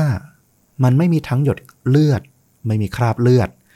ไม่มีอะไรเลยอะตั้งแต่ถนนมาจนถึงปากประตูบ้าน คือถ้าอิงตามคำให้การของโมนิกเนี่ย เอริกเนี่ยเดินโซซัดโซเซแล้วก็มาล้มลงที่ปากประตู และสภาพศพของเอริกตามคำให้การที่สายตรวจเนี่ยเล่าให้ฟังเนี่ย มันก็ยับเยินมากๆ เลือดกำดาวเนี่ยไหลท่วมทะลักออกมา คือยังไงเนี่ยสภาพเนี่ย มันต้องมีหยดเลือดหรือคราบเลือดเนี่ยเปรอะเปื้อนอยู่ที่ใดที่หนึ่งแน่ๆ แต่เนี่ยมันสะอาดเอี่ยมอ่องจนน่าแปลกประหลาด อืม น่าสงสัยจริงเรก็เลยถามกับสายตรวจว่า ตรงจุดไหนที่คุณเห็นว่าเขาเนี่ยล้มลงแล้วก็โมนิกเนี่ยกอดอยู่ สายตรวจก็ชี้ให้ดูว่าเออ มันเป็นตรงปากประตูหน้าบ้านเลย แต่มันก็เหมือนกับที่ทางเดินที่ผ่านมา ทั้งตรงปากประตูรวมถึงข้างในบ้านด้วย ตรงใกล้ๆกับประตูเนี่ย ไม่เห็นเลือดกระเซ็นหรือแม้แต่แบบหยดเลือดอะไร แม้แต่เล็กน้อยเนี่ยก็ไม่มีเลย สายตรวจก็ให้ข้อมูลเพิ่มว่า ตอนที่เขาเนี่ยโทรแจ้งให้รถของโรงพยาบาลเนี่ยมารับเอริกไปเนี่ยโมนิกะไม่ได้ขึ้นรถพยาบาลตามไปด้วยนะ เธอขอขับรถตามไปทีหลัง คาดว่าเธออาจจะทำความสะอาดบ้านก่อน แล้วก็ออกตามไป เรก็ก้มตัวลงใกล้กับพื้นนะจุดที่เอริกเคยนอนอยู่นะ เขาก็ได้กลิ่นน้ำยาทำความสะอาดแบบสูตรเข้มข้นน่ะลอยจางๆมา จอนก็เริ่มรู้สึกทะแม่งทะแม่งกับสิ่งที่เกิดขึ้นละ พี่สาวที่เพิ่งเห็นน้องชายตัวเองอะน้องชายแท้ๆเนี่ย เลือดท่วมทะลัก อาการปางตายเนี่ย แล้วกำลังถูกพาส่งโรงพยาบาล เธอยังมีกระใจที่จะทำความสะอาดบ้าน ด้วยน้ำยาทำความสะอาด สูตรเข้มข้น เพื่อทำลายหลักฐานทุกอย่างเนี่ย จนแบบตำรวจเก็บหลักฐานคราบเลือดไม่ได้เลยเนี่ย ขนาดนั้นเลยเหรอ ถูกดูไม่มีเหตุผลไม่ make sense แล้วก็แบบ ทำไปเพื่อวัตถุประสงค์บางอย่างที่ไม่ค่อยบริสุทธิ์นัก อืม และที่น่าสนใจก็คือ ถึงหยดเลือดในบ้านเนี่ย มันจะถูกเช็ดถูออกไปจนตรวจไม่ได้ก็ตามอะ แต่ตั้งแต่พื้นปูนหน้าบ้าน สนามหญ้าอะไรต่ออะไรไม่ก็ตามเนี่ย ที่มันอยู่หน้าบ้านอะ ที่มันควรจะมีหยดเลือดอยู่อะ มันก็ไม่มี อืม ตอนเนี้ยจอห์นกับเรย์ก็สันนิษฐานได้แต่เพียงว่า ถ้าเอริกเนี่ย ไม่ได้เดินมาจากหน้าบ้าน จนมาถึงปากประตูบ้านเนี่ย เขาก็ต้องได้รับบาดเจ็บตั้งแต่อยู่ในบ้านนี่แหละตำรวจก็เปลี่ยนมาช่วยกันเก็บหลักฐานภายในบ้านแทนนะ ตามความเห็นของจอห์นกับเรย์ซึ่งเป็นนักสืบในแผนกคดีฆาตกรรมโดยตรง ตัวจอห์นเนี่ยเขาก็เดินสำรวจในบ้านก็ไปพบกางเกงยีน ทรงผู้ชายตัวหนึ่งพาดเก้าอี้ไว้ เขาก็จำได้ว่ามีช่วงหนึ่งตอนที่เขาถามโมนิกเนี่ยว่าเธออยู่บ้านคนเดียวหรือเปล่าเนี่ยโมนิกบอกว่าเธออยู่บ้านเพียงลำพังนะ แต่เรย์ก็แย้งว่า เฮ้ย ก็เป็นไปได้นะว่ากางเกงตัวเนี้ยมันอาจจะเป็นของเอริกก็ได้ เพราะเขาเป็นพี่น้องกันเอริกอาจจะมานอนบ้านโมนิกเป็นบางครั้งบางคราวแล้วก็ทิ้งกางเกงเอาไว้ก็ได้ทว่าพอจอนเนี่ยกางเกงออกมาดูเนี่ยก็รู้ว่าโอ้โหขนาดกางเกงเนี่ยมันใหญ่นะ เทียบกับขนาดตัวของเอริกเนี่ยที่ดูผอมบางแล้วเนี่ยมันไม่น่าจะเข้ากันสักเท่าไหร่ เขาก็คิดว่าเออ มันอาจจะต้องจดทดเอาไว้ก่อน เป็นคำถามที่ต้องไปถามโมนิกว่าไอ้กางเกงตัวเนี้ยมันเป็นของใคร อีกด้านตำรวจเก็บหลักฐานเนี่ยเขาก็ยกพวกเฟอร์นิเจอร์ต่างๆ ในบ้านนะออกนะ เพื่อตรวจดูว่า มีร่องรอยอะไรที่ถูกซ่อนอยู่ข้างใต้นั้นหรือเปล่า ก็ไปพบว่ามันมีโซฟานั่งเดี่ยวเนี่ยตัวหนึ่ง พอยกออกแล้วเนี่ย เห็นเป็นคราบเลือดเนี่ย ซึมลงพรมนะ ลงไปถึงชั้นพื้นไม้ข้างล่างเลย ตรงนี้ก็เป็นจุดที่คงต้องรอถามโมนิกเหมือนกันว่าไอ้คราบเลือดเนี่ยมันเกิดขึ้นได้ยังไง แล้วมันเกิดขึ้นตั้งแต่เมื่อไหร่ ตอนนั้นเนี่ยตำรวจก็เก็บหลักฐานแทบทุกซอกทุกมุมในบ้านนะ แต่ก็ไม่ได้เจออะไรเพิ่มเติมนอกจากนี้อีก นอกจากกางเกงของผู้ชายแล้วก็คราบเลือดที่ไม่รู้ว่ามันเกิดจากอะไรตอนไหนดานโมนิกเองเนี่ยก็ไม่ได้กลับบ้านเลยในคืนนั้น ไปพักที่บ้านเพื่อนนะ เธอก็น่าจะพร้อมที่จะมาให้สอบปากคำในวันหลังแหละ เพราะว่าตอนนี้สภาพจิตใจน่าจะย่ำแย่มากๆ ซึ่งก็ทำให้จอห์นกับเรเนี่ยก็เลยต้องไปสืบหา ไปสอบปากคำบริเวณอื่นๆ หรือรอบๆก่อน เริ่มจากเพื่อนบ้าน ก็ไม่มีใครบอกได้ว่า เออ ได้ยินเสียง รถ หรือเสียงอะไรเกิดขึ้นที่บ้านของโมนิก ในช่วงเวลาที่คาดว่ามีการพาตัวเอริกเนี่ยมาทิ้งไว้ที่บ้าน คือไม่มีใครรู้เลยว่าเกิดเรื่องนี้ขึ้น ขณะเดียวกันจอห์นกับเรเนี่ยก็มุ่งหน้าไปหาแม่ของเอริกต่อไปนะ ซึ่งเธอเนี่ยก็อาศัยอยู่อีกที่หนึ่ง สาเหตุหนึ่งเนี่ยก็คือจอห์นกับเรเนี่ยอยากจะไปสอบถามว่าเออ ความสัมพันธ์ระหว่างเอริกกับโมนิกเนี่ยมันเป็นยังไงกันแน่ ด้วยความที่ทั้งคู่ดูแบบเหมือนห่างเหินกันจากการให้ปากคำของโมนิกที่พูดถึงเอริกเนี่ยเหมือนกับคนที่แบบไม่ได้รู้จักกันดี ตอนนี้เนี่ยคุณแม่ของเอริกแล้วก็โมนิกเนี่ยอยู่ในสภาพที่โศกเศร้ามากๆ เพิ่งสูญเสียลูกชายไปนะ เธอบอกว่าเอริกเนี่ยเป็นเด็กดีมากๆ มักจะมาหาเธอทุกสัปดาห์นะในช่วงวันอาทิตย์ ซึ่งฟังดูแล้วเนี่ย ตัวเขาเองเนี่ยก็ไม่น่าจะไปเกี่ยวข้องกับพวกแก๊ง หรือพวกเรื่องราวไม่ดีต่างๆ นานา และที่น่าสนใจก็คือความสัมพันธ์ระหว่างเอริกกับตัวพี่สาวหรือโมนิกเนี่ยในสายตาของคนเป็นแม่เนี่ยก็รู้สึกว่าทั้งคู่เนี่ยก็รักกันดี มีทะเลาะเบาะแว้งกันบ้าง แต่ก็ตามประสาพี่น้องปกติที่มักจะมีปากมีเสียงกันบ้างอยู่แล้ว ที่สำคัญทั้งคู่ไม่เคยมีเรื่องทะเลาะร้ายแรงอะไรต่อกันเลย เอริกเนี่ยก็จะไปบ้านโมนิกเป็นประจำอยู่ละ วันนั้นทั้งคู่ ก็เลยยังไม่ได้สอบปากคำอะไรทางโมนิกเพิ่มเติมนะ เพราะว่าก็ยังไม่สามารถที่จะนัดเพื่อสอบปากคำอะไรได้ ในขณะที่ฝั่งหนึ่งเนี่ยการไปตามหาคำให้การต่างๆเนี่ยมันหยุดชะงักลงไปเนี่ยถึงทางตัน แต่อีกด้านหนึ่งมันเกิดความคืบหน้าขึ้นมาทดแทน นั่นก็คือทางนิติเวชที่ชันสูตรพลิกศพเอริกเนี่ยก็โทรเรียกให้จอห์นแล้วก็เรย์เนี่ยเข้าไปพบ มีบางอย่างที่ทุกคนเนี่ยเข้าใจผิดมาตลอดเลย เกี่ยวกับการตายของเอริก เอริกเนี่ยไม่ได้ถูกของแข็งทุบตีที่ใบหน้าจนตาย แต่แผลที่เบ้าตาซ้ายเนี่ยที่มันบอบช้ำมากๆ แล้วก็เลือดไหลทะลักออกมาเนี่ย มีทั้งจมูกทั้งปากเนี่ย รวมถึงที่เบ้าตาด้วยเนี่ย มันคือแผลถูกยิง โอ้จากการตรวจเขม่าวดินปืนเนี่ยพบว่าผิวบริเวณรอบเบ้าตาซ้ายเนี่ย มันมีลักษณะเกรียมไหมคาดว่าต้องถูกยิงจากระยะประชิด วิถีกระสุนเนี่ย พุ่งตรงจากมุมบนเฉียงลงล่างนะ ผ่านลูกกระตาเนี่ย ลงไปจนกระสุนเนี่ยมันไปคาอยู่ที่ด้านหลังของคอนะ แล้วกระสุนเนี่ยมันก็คาไว้ไม่ได้ทะลุออกมา เอริกซึ่งตอนนั้นเนี่ยก็คงแบบบาดเจ็บสาหัส พูดไม่เป็นภาษาเนี่ย แล้วก็กลุมตาซ้ายไว้ตลอดเนี่ย ก็อาจจะทำให้ทางตำรวจ แล้วก็ทางรถพยาบาลที่มาถึงเนี่ยประเมินสถานการณ์ผิดไปว่าเขาเนี่ยจริง ๆ แล้วเนี่ยถูกยิง แล้วก็อยู่ในขีดอันตรายที่ต้องเร่งช่วยชีวิตอย่างเร่งด่วน อาจจะเป็นสาเหตุที่ทำให้เขาเนี่ยเสียชีวิตไปในที่สุด คือจริงๆอะถ้ารู้ก่อนว่าอ๋อถูกยิงเนี่ยอาจจะได้รับการปฐมพยาบาลหรือช่วยชีวิตได้ทันท่วงทีมากกว่านี้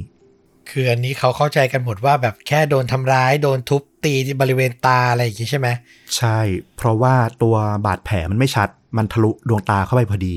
แล้วตัวโมนิกเองอะก็บอกว่าน้องถูกซ้อมมา ก็ไม่มีใครคาดคิดว่าจะถูกยิงมา แล้วก็ทางแพทย์เนี่ยเขาก็บอกว่าจริง ๆ แล้วเนี่ยสภาพของตัวบาดแผลเนี่ยมันสาหัสมากๆเหมือนกัน มันอาจจะตายตั้งแต่แบบถูกยิงเลยก็ได้ แต่ว่าตอนที่สายตรวจมาถึงเนี่ยเขาก็บอกว่าเออเขาก็ยังเห็นแบบเหมือนพังงาบพังงาบยังหายใจอยู่ อืมจอห์นกับเรย์เนี่ยก็ได้ฟังคำวินิจฉัยของทางแพทย์ที่ชนสูตรพลิกศพเนี่ย ก็ได้แต่มองหน้ากันนะคำให้การของโมนิกทั้งหมดตอนนี้เนี่ยมันมีแต่คำโกหกทั้งหมดเลย มันไม่สอดคล้องกับหลักฐานที่มันเกิดขึ้น ตั้งแต่เรื่องสถานที่ที่เกิดเหตุ ว่าตอนนี้จริง ๆ แล้วมันน่าจะเกิดในบ้าน แถมถ้าเอริกถูกยิงตายด้วยเนี่ย ก็น่าจะเป็นจากบริเวณที่พบโซฟาที่มีเลือดอยู่ เพราะว่าเขาน่าจะนั่งอยู่ แล้วถูกใครสักคนเนี่ยที่ยืนตรงหน้าเนี่ยจ่อยิงในระยะประชิด และถ้าถูกยิงในบ้านเนี่ย มันจะมีทางไปไม่ได้เหรอที่โมนิกเนี่ย ถ้าอยู่บ้านแล้วจะไม่รู้ว่าเกิดอะไรขึ้น มันต้องมีเสียงดังเกิดขึ้น แต่คราวนี้เนี่ย ถ้าเธอไม่อยู่บ้าน มันก็จะกลายเป็น เธอโกหกทั้งหมดมาอีกว่า เออ ตอนนั้นอะเธออยู่ในครัว คือไม่ว่าจะทางไหนอะมันก็ทำให้ตัวโมนิกเนี่ยดูน่าสงสัยไปหมดอืมนอกจากนี้เนี่ยในบ้านอะมันยังไม่พบร่องรอยของการต่อสู้อะไรกันกับคนร้ายอะเนาะก็เลยเดาได้ว่าคนร้ายที่มายิงเนี่ย จะต้องรู้จักกับตัวเอริกเป็นอย่างดีด้วย คือเอริกต้องคาดไม่ถึงว่าจะโดนยิงอะ ใช่ทำให้เขาเนี่ยไม่สามารถปกป้องตัวเองได้เลย ตอนนี้เนี่ยมันก็ไม่รู้แค่เหตุผลแรงจูงใจนะว่าเบื้องหลังว่ามันเกิดอะไรขึ้น แต่ความสงสัยเนี่ยมันพุ่งตรงไปที่มนิกเต็มๆละว่ายังไงก็ต้องเกี่ยวข้องกับการเสียชีวิตของน้องชายตัวเองแน่ๆ แล้วก็ต้องหาคำตอบให้ได้ว่า แล้วเธอโกหกไปทำไมปกปิดอะไรอยู่ เรตั้งข้อสงสัยตั้งทฤษฎีขึ้นมาว่า มันอาจจะเป็นความสัมพันธ์ แบบลับๆที่บอกใครไม่ได้ในครอบครัวระหว่างตัวเอริก กับโมนิกหรือเปล่า เพราะว่าตลอดมาเนี่ยโมนิกเวลาถูกถามถึงพ่อของเด็กที่อยู่ในท้องเนี่ยมักจะเลี่ยงตอบไปตลอดเวลาเลย คุณแม่ของโมนิกเนี่ยเธอเองก็เลี่ยงๆที่จะพูดถึงเหมือนกัน แต่ว่าจอห์นเองอะ่ะกลับมองว่าไอ้ทฤษฎีของเรเนี่ยมันไม่สอดคล้องกับหลักฐานชิ้นหนึ่งก็คือตัวกางเกงที่พบในบ้าน มันไม่สอดคล้องกับขนาดของตัวเอริก มันก็ยังเป็นหลักฐานที่ยังหาความสัมพันธ์ไม่ได้ว่า มันจะเชื่อมโยงยังไง ซึ่งทั้งคู่เนี่ยก็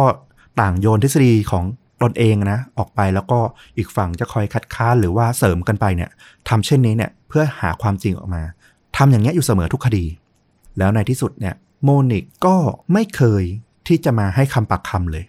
เพราะว่าเธออ้างว่าเธอท้องแก่แล้วก็มักจะบอกว่าเจ็บท้องปวดท้องเสมอเวลาที่ตำรวจมาหา และตอนนี้เนี่ยจอห์นกับเรย์ก็ปรึกษากันละ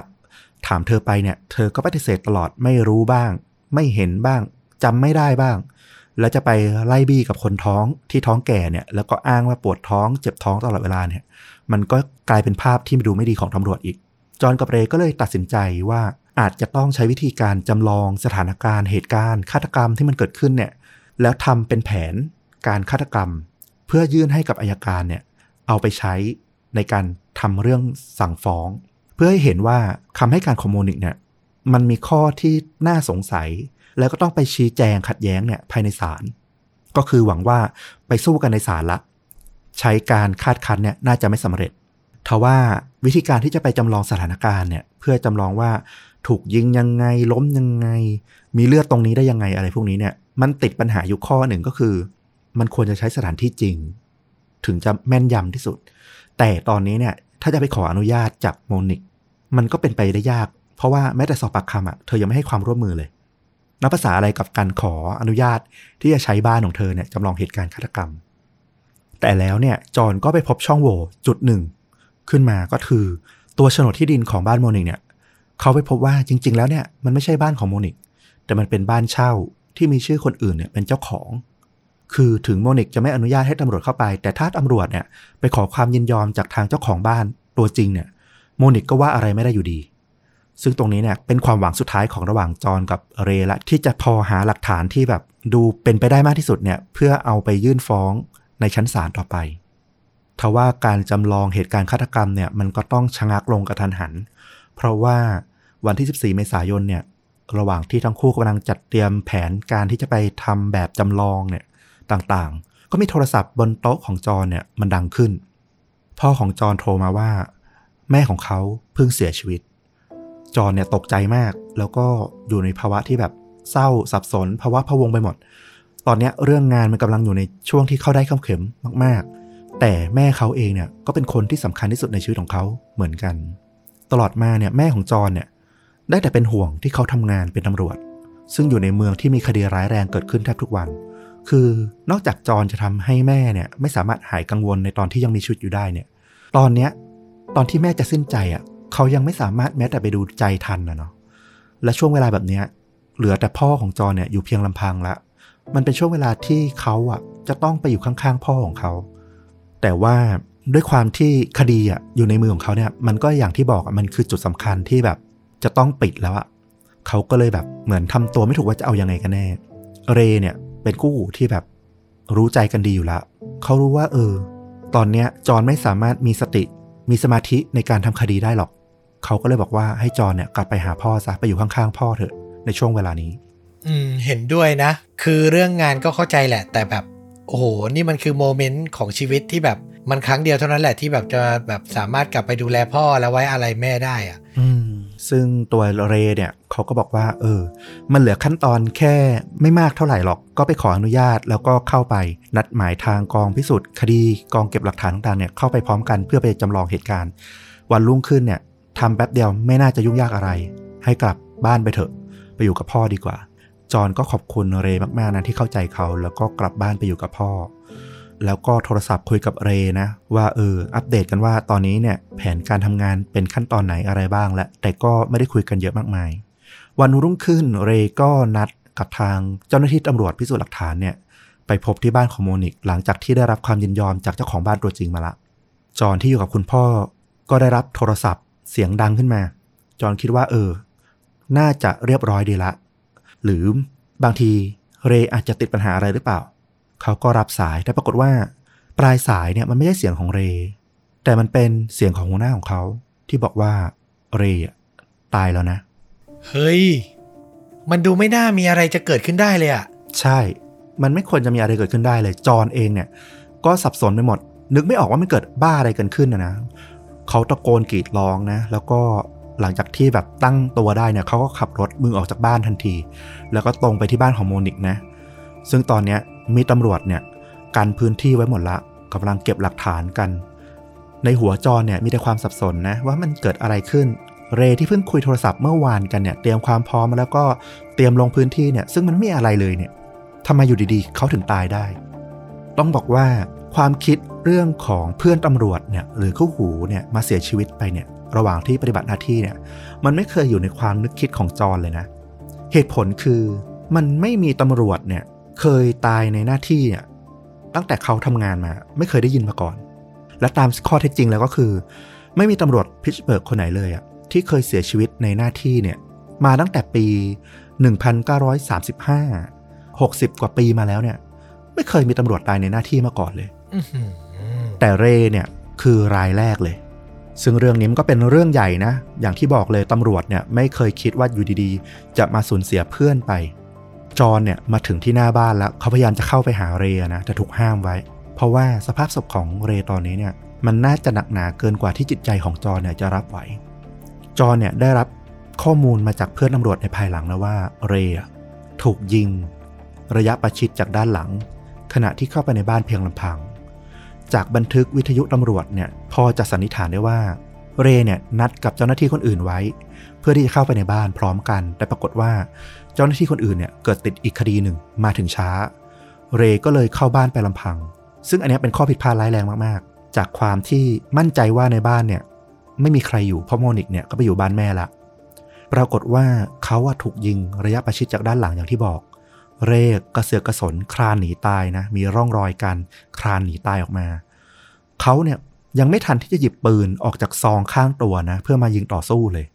ฆาตกรก็เดินตามมา แล้วก็กระหน่ำยิงเข้าไปที่ใบหน้าของเรเนี่ย จนเสียชีวิตคาที่บริเวณทางเดินของบ้าน ตอนนี้เนี่ยจอนก็ถูกให้พักจากการทำคดีนะ ของทั้งเอริกแล้วก็ของเรด้วย แต่เขาก็ยังต้องมี การให้ข้อมูลช่วยเหลือกับทางอายการเขตที่เข้ามาทำคดีนี้แทนนะ เพราะว่ามันเป็นคดีที่ฆาตกรรมอุกอาจ รวมถึงฆาตกรรมตำรวจด้วยอะ่ะ ซึ่งมันก็แบบโอ้โห ไปไกลละ จอนก็บอกให้ข้อมูลไปว่า เออเขาอะตอนเนี้ยกำลังสืบสวนคดีของเอริก แล้วก็ทั้งเขาและเรเนี่ยกำลังสงสัยว่าโมนิกเนี่ยน่าจะมีส่วนสำคัญ เพราะว่าสิ่งที่เธอพูดมาเนี่ยมันมีแต่คำลวงที่มันไม่สอดคล้องกับหลักฐานใดๆเลย ทว่าโมนิกเองเนี่ยก็มีข้อพิสูจน์ยืนยันตัวเองเหมือนกันว่า ในช่วงวันเวลาที่เรเนี่ยเสียชีวิตเนี่ยเธออยู่ที่บ้านแม่เธอตลอดเลย ดังนั้นมันก็ไม่มีทางที่โมนิกเนี่ยจะมาเกี่ยวข้องกับการตายของเรได้ แต่กับเอริกเนี่ยก็ยังเป็นข้อสงสัยอยู่นะ ตอนนี้โมนิกถูกเรียกมาให้ปากคำที่สถานีตำรวจนะ จอนมองออกไปที่จอที่เป็นกล้องวงจรปิดเนี่ยที่ถ่ายออกมาจากห้องสอบสวนเนี่ย เขาฟังโมนิกให้การต่างๆ นานาเนี่ยเขารู้สึกว่ามันมีแต่คำโกหกพกรมไปเรื่อยนะ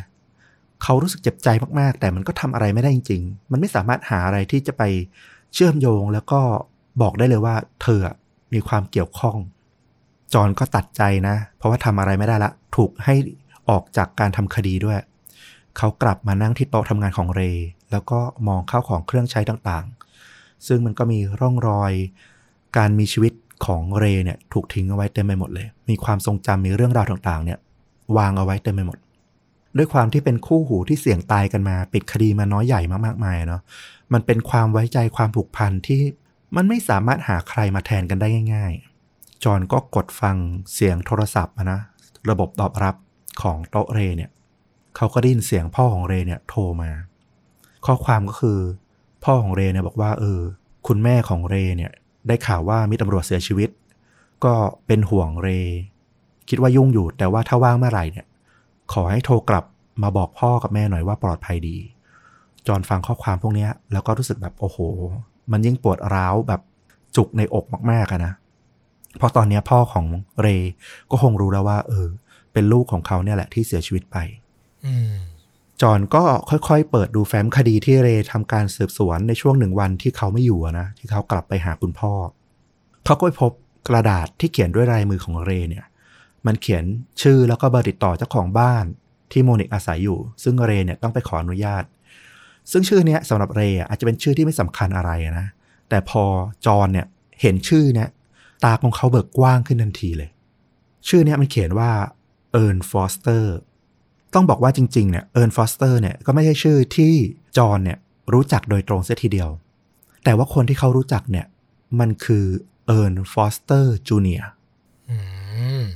รุ่นลูก อืม ซึ่งก็เดาได้เลยว่า น่าจะเป็นคนลูกอย่างที่ต้อมเดานี่แหละ เอิร์นจูเนียเนี่ย เป็นชายผิวสีที่มีคดีติดตัวเยอะมาก เขาบอกว่าตอนนี้มีคดีคาอยู่ระหว่างภาคทันด้วยนะ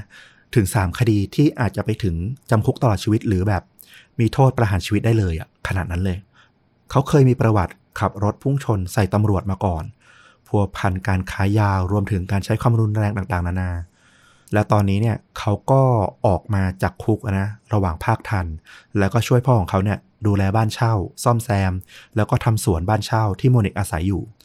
ตรงนี้เนี่ยก็ทำให้จอห์นเนี่ยสามารถผูกเรื่องได้คร่าวๆว่าเออเป็นไปได้ไหมว่า โมนิกกับเอิร์นจูเนียร์เนี่ยน่าจะได้พบรู้จักกันที่บ้านเช่านี้แหละ และบางทีพ่อของลูกในท้องของโมนิกเนี่ยก็อาจจะเป็นเอิร์นจูเนียร์เองนี่แหละ แต่ตอนนี้เนี่ยมันก็อยู่ในขั้นตอนที่ได้แต่สงสัยนะ ว่าอาจจะเกี่ยวข้องหรือเป็นไปได้ การที่จะเอาชื่อของเอิร์นจูเนียไปหลอกถามโมนิกที่อยู่ในห้องสอบสวนตอนนี้เนี่ยมันอาจจะเป็นการโยนเบาะแสสำคัญทิ้งไปเฉยๆเลยก็ได้ เพราะจอห์นมองว่า ขนาด น้องชายเธอตายต่อหน้าต่อตา เธอยังช่วยปกปิดตัวฆาตกรเลย แล้วนับภาษาอะไรกับการที่จะมาบอกว่า เออ มีตำรวจแปลกหน้าคนหนึ่งอะมาตายเพราะคนที่เธออาจจะรู้จักเนี่ย แล้วเธอจะรู้สึกอะไร จอนก็เลยเสนอกับทางอายการเขตนะว่า เออ เรายังไม่ต้องบอกเธอหรอกว่าเราอะมีชื่อผู้ต้องสงสัยคนหนึ่งขึ้นมาละ ให้ปล่อยโมนิกไป แล้วแอบเฝ้าจับตาดูดีกว่าว่า สุดท้ายแล้วเนี่ย เธออะ จะไปหาใครหรือเปล่า ซึ่งเขาก็คาดเดาว่าเอิร์นจูเนียร์เนี่ยน่าจะเป็นเป้าหมายที่โมนิกน่าจะต้องไปหาในช่วงเวลาใดช่วงเวลาหนึ่งแน่นอน โมนิกก็ได้รับการปล่อยตัวนะ จอห์นบอกว่าเขาเห็นสีหน้าเธอนะเดินออกไปจากสอนอเนี่ยเหมือนกับคนที่ได้รับชัยชนะ เธอก็ลดความหวาดระแวงลง เพราะว่ารู้สึกว่าเออตำรวจเนี่ยถึงทางตันละยอมแพ้ละ ไม่สามารถคาดคันอะไรเธอได้ละ เธอก็ขับรถออกไป จอห์นก็คาดหวังอย่างเต็มที่เลยว่า ขอให้เธอเนี่ย รีบไปหาฆาตกรคนที่ฆ่าเรเถอะ ตอนนั้นเนี่ยมีตำรวจนอกเครื่องแบบขับรถติดตามเธอไปด้วยนะ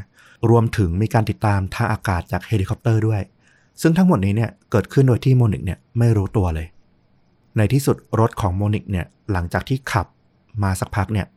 ก็มาจอดที่อพาร์ตเมนต์แห่งหนึ่ง ซึ่งอยู่ในย่านของโมเดสโตนะ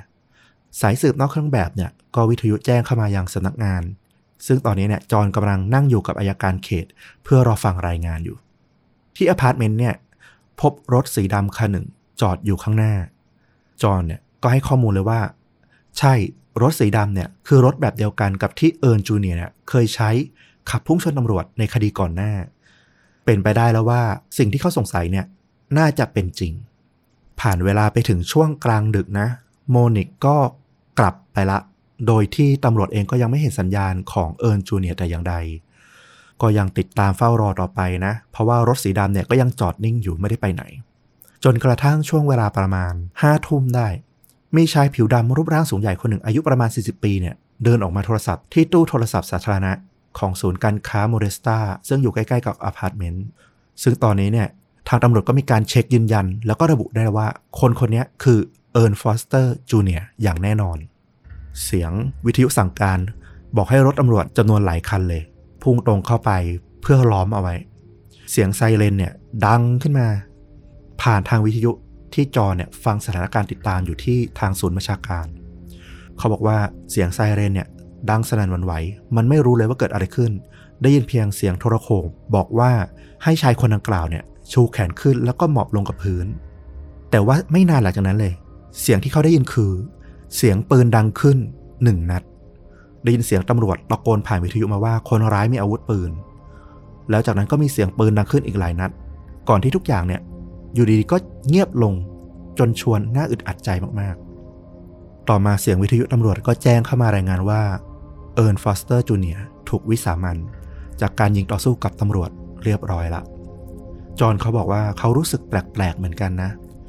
ในใจหนึ่งเขาก็รู้สึกโล่งใจนะที่คนร้ายเนี่ยได้ตายลงไป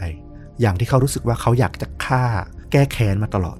แต่อีกใจหนึ่งเขาก็รู้สึกเศร้า เศร้าแบบเศร้ามากๆ เขาคิดว่าเท่านี้เหรอ มันจบแล้วเหรอ แล้วเรก็ไม่ได้ฟื้นกลับมา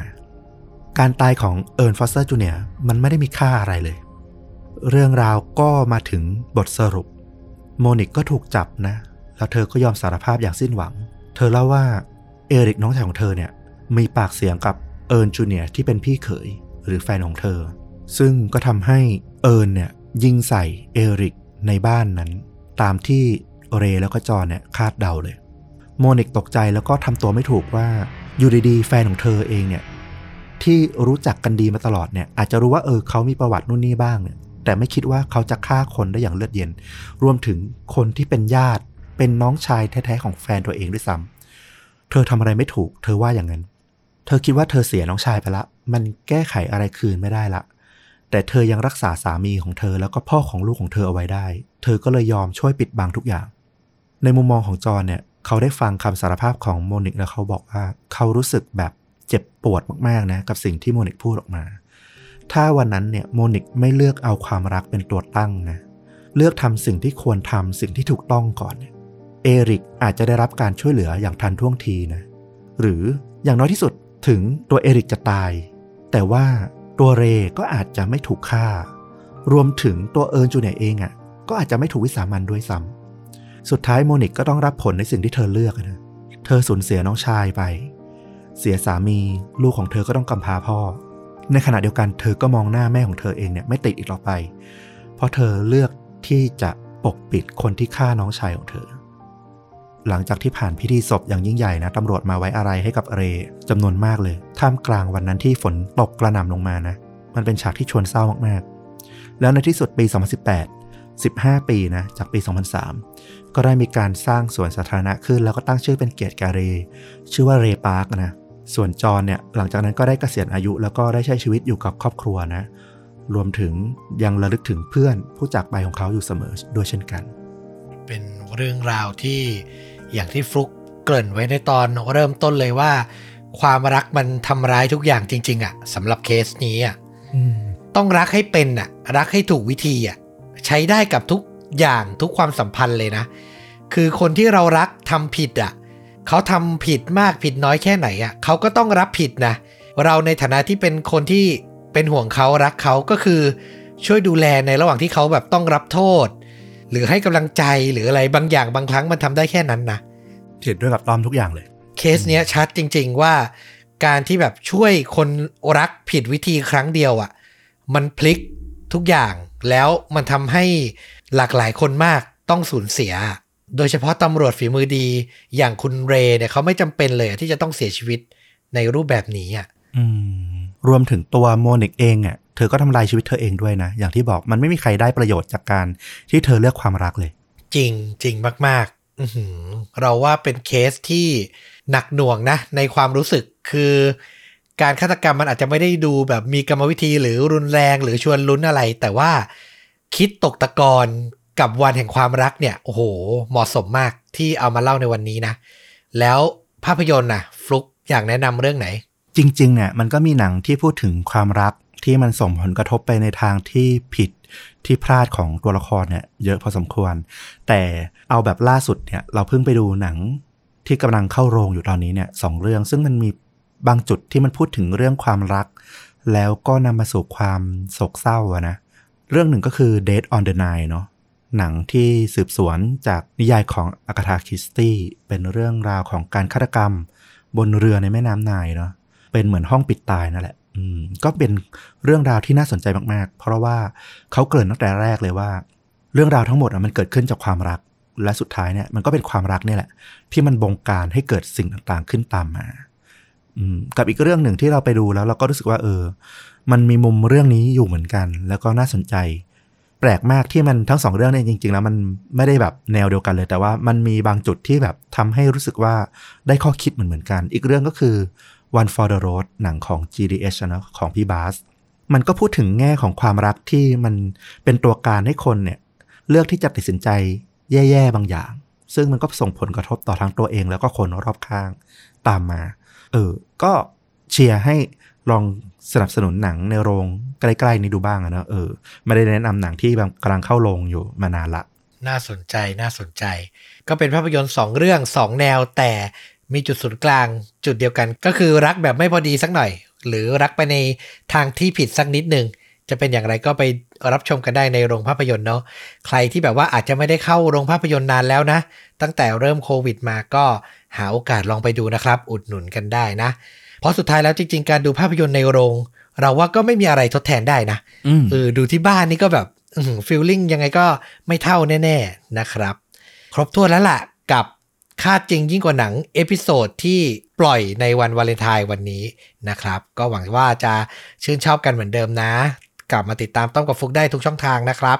ทั้ง YouTube Facebook b l o g d i t Spotify และ Apple Podcast เหมือนเดิม ทุกวันจันทร์และวันพฤหัส2ทุ่มตรงนะครับสำหรับ YouTube ส่วนช่องทางอื่นอาจจะลงช้าสักนิดนึงสักหนึ่งวันนะครับ ก็ติดตามกันได้ วันนี้ลาไปก่อน สวัสดีครับ สวัสดีครับ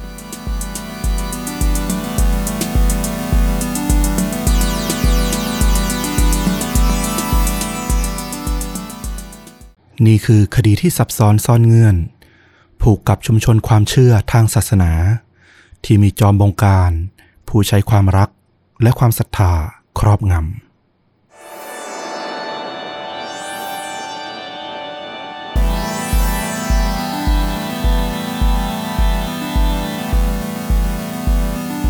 สวัสดีครับ สวัสดีครับ ค่าจริงยิ่งกว่าหนังพอดแคสต์จากช่องชวนดูดะอยู่กับต้อมครับ แล้วก็ฟลุกครับ กับหนึ่งเรื่องราวฆาตกรรมสุดเข้มข้น พร้อมการแนะนำภาพยนตร์ ที่มีเนื้อหาใกล้เคียงกับเรื่องจริงที่เรากำลังจะถ่ายทอดด้วยนะครับผม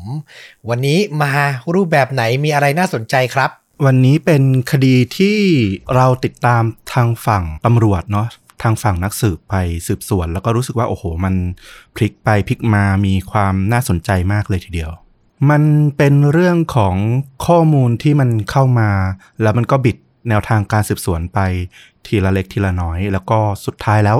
มันไปผูกโยงกับเรื่องของชุมชนความเชื่อด้วย โอ้น่าสนใจอะฟังดูเหมือนภาพยนตร์ทริลเลอร์ดีๆ เลยนะครับ ถ้างั้นพร้อมแล้วเชิญฟลุกเลยครับครับ วันนี้ก็จะพาต้อมแล้วก็คุณผู้ฟังทุกคนนะครับพาไปที่สหรัฐอเมริกา มันมีคดีหนึ่งเกิดขึ้นที่เขตลองมอนต์ในรัฐโคโลราโด ในช่วงปี 1999 ก็ต้องบอกเลยว่าช่วงปี 1999 มันก็เต็มไปด้วยความสับสนเนาะเราโตมาในช่วงปีนั้นพอดีก็จะรู้เลยว่าโลกมันดูแบบ วุ่นวายพอสมควรเลย ทั้งเรื่องความเชื่อว่า 99 จะเป็นปีสุดท้ายวันสิ้นสุดของโลกมนุษย์แม้กระทั่งเรื่องของ Y2K ก็ดูเป็นปัญหาที่แบบตระหนกมาก ๆ ไม่รู้ว่า พอข้ามปีไปสู่ปี 2000 แล้วมันจะเกิดอะไรขึ้น มันมีทั้งแบบความเชื่อทั้งวิทยาศาสตร์ อะไรปนกันไปกันไปหมดนะเนาะในช่วงที่เราเผชิญมาในช่วงปีนั้น ใช่ ถ้าน้องๆรุ่นใหม่หน่อยช่วง 2000 อาจจะแบบเพิ่งเกิด อาจจะไม่ได้แบบว่ารู้ซึ้งสักเท่าไหร่ แต่ว่าโลกเรามันก็มีประมาณนี้หลายทีนะ หมดจาก 2000 1999 ก็มา 2012 อะไรประมาณเนี้ย คือมันก็มีเรื่อยๆอะที่บอกจะเป็นวันสิ้นโลกเนาะ ช่วงนั้นก็แบบเออกังวลกัน พอสมควรเลย อืม ซึ่งเรื่องนี้เนี่ยมันก็ไม่ได้แบบ เกี่ยวข้องกับเรื่องวันสิ้นโลกโดยตรงนะแต่ว่ามันก็เกี่ยวข้องกับเรื่องราวของชุมชนทางศาสนา ซึ่งเขาก็คงแบบมีเรื่องเกี่ยวกับสิ่งพวกนี้ความเชื่อเหล่านี้เนี่ยมันทำให้ผู้ศรัทธาเนี่ยมีความเหนียวแน่นแล้วก็เข้มแข็งกันมาก ๆ ในวันที่ 26 กันยายน ปี 1999 นักสืบชื่อว่าคุณสตีฟเอ็นเวิร์สเนี่ยเขาก็เป็นนักสืบประจำอยู่ที่เขตโบเดอร์นะก็คือลองมอนนี่แหละ ซึ่งเขาก็ไม่เคยคาดคิดมาก่อนว่าเขาจะได้มา เกี่ยวพันกับคดีที่เต็มไปด้วยปัญหานะ แม้เขาจะเป็นผู้นับถือในพระเจ้าก็คือเป็นผู้นับถือคริสต์แหละแต่ว่าเขาก็ไม่เคยได้ยินชื่อโบสถ์อัครทูตแพทวิลมาก่อน มันเป็นชื่อที่ดูแบบไกลจากความคุ้นชินของเขามากจริง ๆ และอะไรที่มันแปลกๆไม่คุ้นเคย และเกี่ยวข้องกับศาสนามันก็จะเต็มไปด้วยปัญหาทั้งสิ้นนะในมุมมองของเขา เรื่องราวมันเกิดขึ้นราวๆตีสามของวันที่ 26 กันยายนชายคนหนึ่งชื่อว่าแมทธิว มิราบันเขาก็เป็นสมาชิกของโบสถ์อัครทูตแพทวิลนี่แหละ เขาตื่นขึ้นมากลางดึก แล้วก็พบว่าภรรยาของเขาเนี่ยไม่ได้อยู่ที่บ้าน ซึ่งจริงๆ ต้องใช้คำว่ายังไม่กลับบ้านมา น่าจะถูกเสียกว่า ในช่วงหัวค่ำของวันนั้นเนี่ยเขากับภรรยาที่ชื่อว่านาตาลีมิราบัน ได้ไปร่วมกิจกรรมกลุ่มของชุมชนโบสถ์อัครทูตเนี่ยแหละ เป็นประจำอย่างเช่นที่เคยทุกครั้ง ซึ่งในช่วงนี้เนี่ยมันมีการนัดหมายกันพูดคุยกันเพื่อเตรียมงาน เฉลิมฉลองเป็นงานสังสรรค์ในกลุ่มเล็กๆ ที่จะจัดขึ้นในวันรุ่งขึ้น ก็น่าจะเป็นวันที่ 27 หรือวันที่ 26 นี่แหละ เพราะว่ามันเกิดขึ้นตอนตีสามเนาะซึ่งแมทธิวเองเนี่ยในวันที่ประชุมกันเนี่ยเขาก็เป็นคนตัวตั้งตัวตีที่อาสาจัดงานเตรียมข้าวเตรียมของว่างั้นเถอะทว่าในคืนนั้นเนี่ยตัวแมทธิวเองอะ่ะเขาก็ต้อง ซื้อของที่ซูเปอร์มาร์เก็ตเพื่อมาเตรียมจัดงาน แต่ว่านาตาลีเนี่ยสังเกตเห็นว่าสามีของเธอเนี่ยดูอ่อนเพลียมาก เพราะว่าเตรียมงานพูดคุยกันมาหลายวันละ ก็คิดว่าเออ คงจะเหนื่อยมาก เธอก็เลยบอกว่าเออ ให้แมทธิวเนี่ย พาลูกวัยสี่เดือนเท่านั้นเอง กลับบ้านไปก่อน เดี๋ยวเธอจะเอารถออกไปซูเปอร์มาร์เก็ตเพื่อไปซื้อของมาเอง ตอนนั้นก็เป็นเวลาประมาณเที่ยงคืนแมทธิวก็กลับมาบ้านนะ พาลูกเข้านอนแล้วก็อ่อนเพลียมากๆ จน กระทั่งผล็อยหลับไป แล้วก็ตื่นมากลางดึกอย่างที่เล่าไปตอนแรกนี่แหละเขาก็พบว่ารถของภรรยาเนี่ย มันยังไม่ได้กลับมาที่บ้าน เขาก็กระวนกระวายใจนะ เพราะว่ามันไม่มีเหตุผลอะไรที่ดึกดื่นป่านนี้เธอจะยังไปแวะไปพักที่อื่นกลางดึกเช่นนี้ได้ บางทีมันอาจจะมีอุบัติเหตุเกิดขึ้นหรือเปล่า แมทธิวก็เลยโทรหาเพื่อนๆในชุมชนโบสถ์ที่อยู่ในละแวกใกล้ๆเคียงกันเนี่ยแทบทุกหลังเนี่ยว่าเออมีใครได้พบนาตาลีเนี่ย ไปหาที่บ้านบ้างหรือเปล่า ในช่วงเวลาตั้งแต่เที่ยงคืนไป ซึ่งหนึ่งในนั้นเนี่ยก็คือน้องชายของเขาเองเป็นน้องชายแท้ๆชื่อว่ามาคัสเมราบันที่อาศัยอยู่ไม่ไกลกันนัก มาคัสก็บอกว่าก็ไม่ได้พบนะ ตั้งแต่แยกย้ายกันไปตอนช่วงหัวค่ำก็ไม่มีใครพบนาตาลีเลย ก็คือน้องชายเขาเนี่ยก็เป็นสาวกของที่นี่ด้วย แล้วก็ร่วมประชุมด้วยถูกไหม ใช่ถูกต้อง หลังจากที่แมทธิวก็สอบถามไปทุกคนแล้วก็ไม่มีใครพบ ก็เริ่มแบบคิดหนักละ ก็เลยตัดสินใจโทรแจ้งตำรวจ เพราะว่าอย่างน้อยที่สุดมันอาจจะทันเวลาถ้าเกิดมีเรื่องเลวร้ายอะไรเกิดขึ้น หรืออย่างน้อยที่สุด ได้แจ้งทะเบียนรถของนาตาลีเอาไว้เนี่ยก็เผื่อได้มีข้อมูลที่ทางตำรวจเนี่ยจะได้โทรแจ้งกลับมาได้ว่าเออ พบมีอุบัติเหตุทางถนนนะมีรถทะเบียนนี้พอดีอะไรเงี้ยที่เกี่ยวข้องกับภรรยาของเขา เขาจะได้รู้ว่าต้องไปหาภรรยาที่ไหน ในขณะเดียวกันเนี่ยทางสมาชิกของชุมชนชาวโบสถ์เนี่ยก็ได้รู้เรื่องแล้วทุกคนก็เลยออกมานำโดยคุณพ่อซึ่งเป็น ผู้นำของกลุ่มเนี่ยชื่อว่าคุณพ่อทรอยนะ แต่ว่าจริงๆ เขาจะมีชื่อเต็มว่าพาสเตอร์แฮนคอกแต่ว่าทุกคนก็จะเรียกกันว่าคุณพ่อทรอย คุณพ่อทรอยก็พาสมาชิกของโบสถ์เนี่ยออกกันเดินตามหานาตาลีนะเคาะไปทีละบ้านแล้วก็เดินไปตาม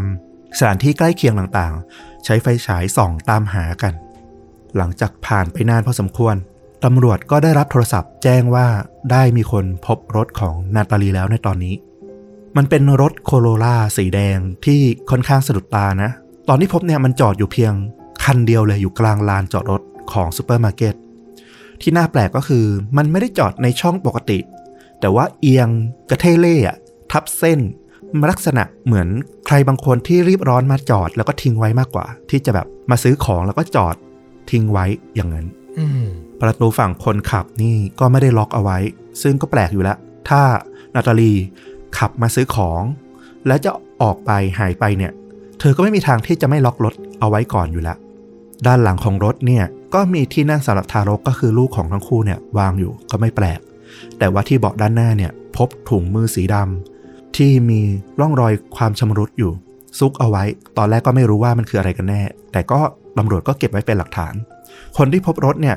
ก็ไม่ใช่ใครอื่นเลย คือตัวมาคัสน้องชายของแมทธิว พร้อมกับคุณพ่อทรอยนั่นเอง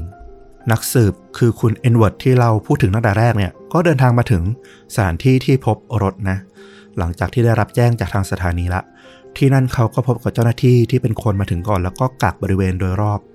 ก็มีการตรวจสอบเบื้องต้น แล้วก็ได้รับรายงานเกี่ยวกับสภาพรถเอ็นเวิร์ดก็ตรวจดูรอบรถคร่าวๆ แล้วก็เข้าไปคุยกับตัวมาคัสนะน้องชายที่พบรถ เขาก็ถามคำถามสองสามข้อกับมาคัสซึ่งตอนนี้ก็มีหน้าตาที่ดูแบบ สับสนกังวลเห็นได้ชัดเลย ไม่แน่ใจว่าเพราะเขาห่วงพี่สะใภ้ที่หายไปหรือเปล่านะเอ็นเวิร์ดก็เลยถามว่านาตาลีเนี่ย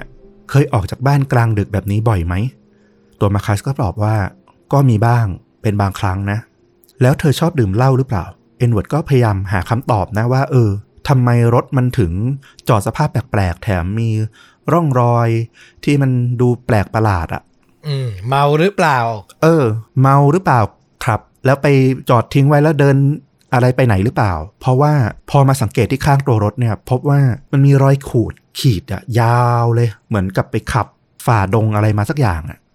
มันมีกิ่งสนใบไม้อะไรเงี้ยติดตามร่องรอบๆรถเนี่ยเต็มไปหมดเลย มันต้องวิ่งวิ่งผ่านดงผ่านพงอะไรสักอย่างมาประมาณนั้น ก็เป็นไปได้เหมือนกันว่า น่าจะขับรถแบบมึนเมาหรือเปล่า ตัวมาคัสก็บอกว่า พวกเขาเนี่ย เป็นผู้ที่ศรัทธาในศาสนา แล้วก็ในความเชื่อของพวกเขาเนี่ยจะไม่มีใครที่ได้รับอนุญาตให้ดื่มเหล้าเลย ดังนั้นไม่มีทางเลยที่นาตาลีอะซึ่งเป็นผู้หญิงที่จิตใจดีงามมากๆ แล้วก็ศรัทธาในความเชื่อนี้มากๆ เนี่ยจะไปดื่มเหล้ามา ซึ่งตรงนี้เนี่ยเอ็นเวิร์ดก็รับรู้หนึ่งอย่างแล้วว่าเออ กลุ่มกลุ่มเนี้ยเป็นกลุ่มผู้ศรัทธาที่ค่อนข้างมีศรัทธาแรงกล้ามากๆ แล้วนาตาลีเองเนี่ยก็น่าจะเคร่งมากด้วยเช่นกันคนหนึ่ง ดังนั้นก็ต้องตัดพวกที่เกี่ยวข้องกับเหล้ายาเสพติดอะไรต่างๆเนี่ยน่าจะไม่เกี่ยวข้องละ หรือพวกพฤติกรรมอย่างพวกที่ใจแตกหนีออกจากบ้านเงี้ยก็ดูไม่น่าเป็นไปได้ละสำหรับนาตาลี งั้นมันก็เหลือเรื่องเดียวละ ถ้าเธอไม่ได้พาตัวเองหายไป มันก็ต้องมีใครสักคนเนี่ยทำให้เธอหายไป อันเนี้ยมันน่ากังวลมากกว่าละเอ็นเวิร์ดก็ข้ามไปที่คำถามต่อไปกับมาคัสว่า แล้วนาตาลีกับพี่ชายของคุณน่ะเขามีปากมีเสียงกันบ้างไหม เป็นสามีภรรยากันเนี่ย ซึ่งปกติคดีลักษณะนี้เนี่ยเอ็นเวิร์ดเขาก็จะต้องถามคนใกล้ตัวไว้ก่อน เพราะว่าส่วนใหญ่มันก็จะต้องสืบจากคนใกล้ ค่อยขยายออกไปคนไกล จนกว่าจะมีหลักฐานที่มันเชื่อมโยงถึงคนข้างนอกอะ่ะ ถึงจะค่อยไปจับจุดตรงนั้นต่อไป ในตอนนี้ก็ถามเอาใกล้ๆไปก่อน เออ แต่เราก็แอบคิดเหมือนกันนะ เออทำไมถึงถามน้องชายสามีก่อนทำไมไม่ถามตัวสามีก่อน อืมเพราะว่าตอนนั้นตัวแมทธิวเนี่ยยังมาไม่ถึง ก็เลยพบ มาคัสก่อน ก็เลยถามข้อมูลเบื้องต้นไว้ก่อน อ๋อ มาคัสก็ตอบแบบมั่นใจพอสมควรนะ เพราะว่าครอบครัวของพวกเขาเนี่ยก็อยู่ในกลุ่มเดียวกันค่อนข้างใกล้ชิดก็ตอบว่าไม่นะ พวกเขารักกันมากเลยไม่เคยทะเลาะกันเอ็นเวิร์ดก็จดเอาไว้ในข้อมูลส่วนนี้ ตอนนี้เอ็นเวิร์ดคิดว่าเขาต้องทุ่มความสนใจไปที่เรื่องการที่เธอหายไปก่อนละเพราะว่าสถานการณ์ที่มันไม่ชัดเจนอย่างเงี้ยทุกนาทีมีค่ามากต่อการรอดชีวิตของนาตาลี เอ็นเวิร์ดก็เข้าไปคุยกับทางเจ้าของร้านของเจ้าของซูเปอร์มาร์เก็ตนะ ที่รถคันนี้เนี่ยมาจอดทิ้งไว้ ซึ่งก็ต้องบอกว่าในยุคปี 90 ปลายปลายๆแบบนี้เนี่ย เวลาเกิดเหตุอะไรตำรวจจะมองหากล้องวงจรปิดก่อนเสมอ เอ็นเวิร์ดก็ไปนั่งดูภาพจากกล้องวงจรปิดกับเจ้าของร้านนะ ซึ่งมันน่าเสียดายมากๆตรงที่ว่าที่ซูเปอร์มาร์เก็ตแห่งนี้เนี่ยมีกล้องวงจรปิดเพียงแค่ตัวเดียวเท่านั้น และมันก็ตั้งถ่ายอยู่แค่ประตูเข้าออกของร้านเท่านั้น เอาไว้เช็คว่าใครเข้าใครออก มันก็เลยไม่มีกล้องที่ถ่ายที่บริเวณลานจอดรถเลยอืมมันก็เลยไม่มีหลักฐานยืนยันว่า แล้วรถของนาตาลีเนี่ยเข้ามาที่ลานจอดรถจากถนนเส้นไหน ช่วงเวลาไหน หรือมีใครที่ลงมาจากรถบ้าง ซึ่งพวกเนี้ยถ้ามันทราบอะมันอาจจะช่วยปิดคดีได้เลย แต่ตอนเนี้ยมันไม่มีข้อมูลตรงนี้เลย แล้วที่สำคัญเอ็นเวิร์ดได้ข้อมูลสำคัญมาหนึ่งอย่างนั่นก็คือตั้งแต่เวลาเที่ยงคืนเป็นต้นมาเนี่ย จนถึงตีสามตีสี่เลยเนี่ย นาตาลีไม่เคยผ่านประตูซูเปอร์มาร์เก็ตเข้ามาเลย นั่นแสดงว่าตั้งแต่เธอแยกตัวกับสามีไปเนี่ย ก็เป็นไปได้หมดเลยว่าเธอหายตัวตั้งแต่ตอนนั้นอื้อหือเริ่มยากแล้วอืมข้อมูลเรียกว่าน้อยมากๆ แล้วพอกลับมาที่หน้าร้านตอนนี้เอ็นเวิร์ดก็พบกับกลุ่มคนนะเข้ามาที่บริเวณที่ตำรวจเนี่ยกั้นเอาไว้ เอ็นเวิร์ดก็ได้รับแจ้งว่าหนึ่งในที่อยู่ในกลุ่มเนี่ยคือแมทธิวมิราบานสามีของนาตาลี มากับกลุ่มชุมชนชาวโบสถ์ที่เพิ่งทราบเรื่องว่าเออพบรถของนาตาลีละ ก็เพิ่งเดินทางมาถึงกัน ตัวแมทธิวเนี่ยดูกระวนกระวายใจอย่างมากนะ ดูประหม่าดูแบบสับสน เพราะว่าเขาไม่รู้เลยว่าภรรยาเนี่ยหายไปไหนไม่เคยเกิดเรื่องราวแบบนี้เกิดขึ้นมาก่อนในชีวิตของเขา เมื่อเอ็นเวิร์ดเดินมาหาก็มาสอบถามข้อมูลนะ ว่าแล้วได้พบนาตาลีเนี่ยครั้งสุดท้ายที่ไหน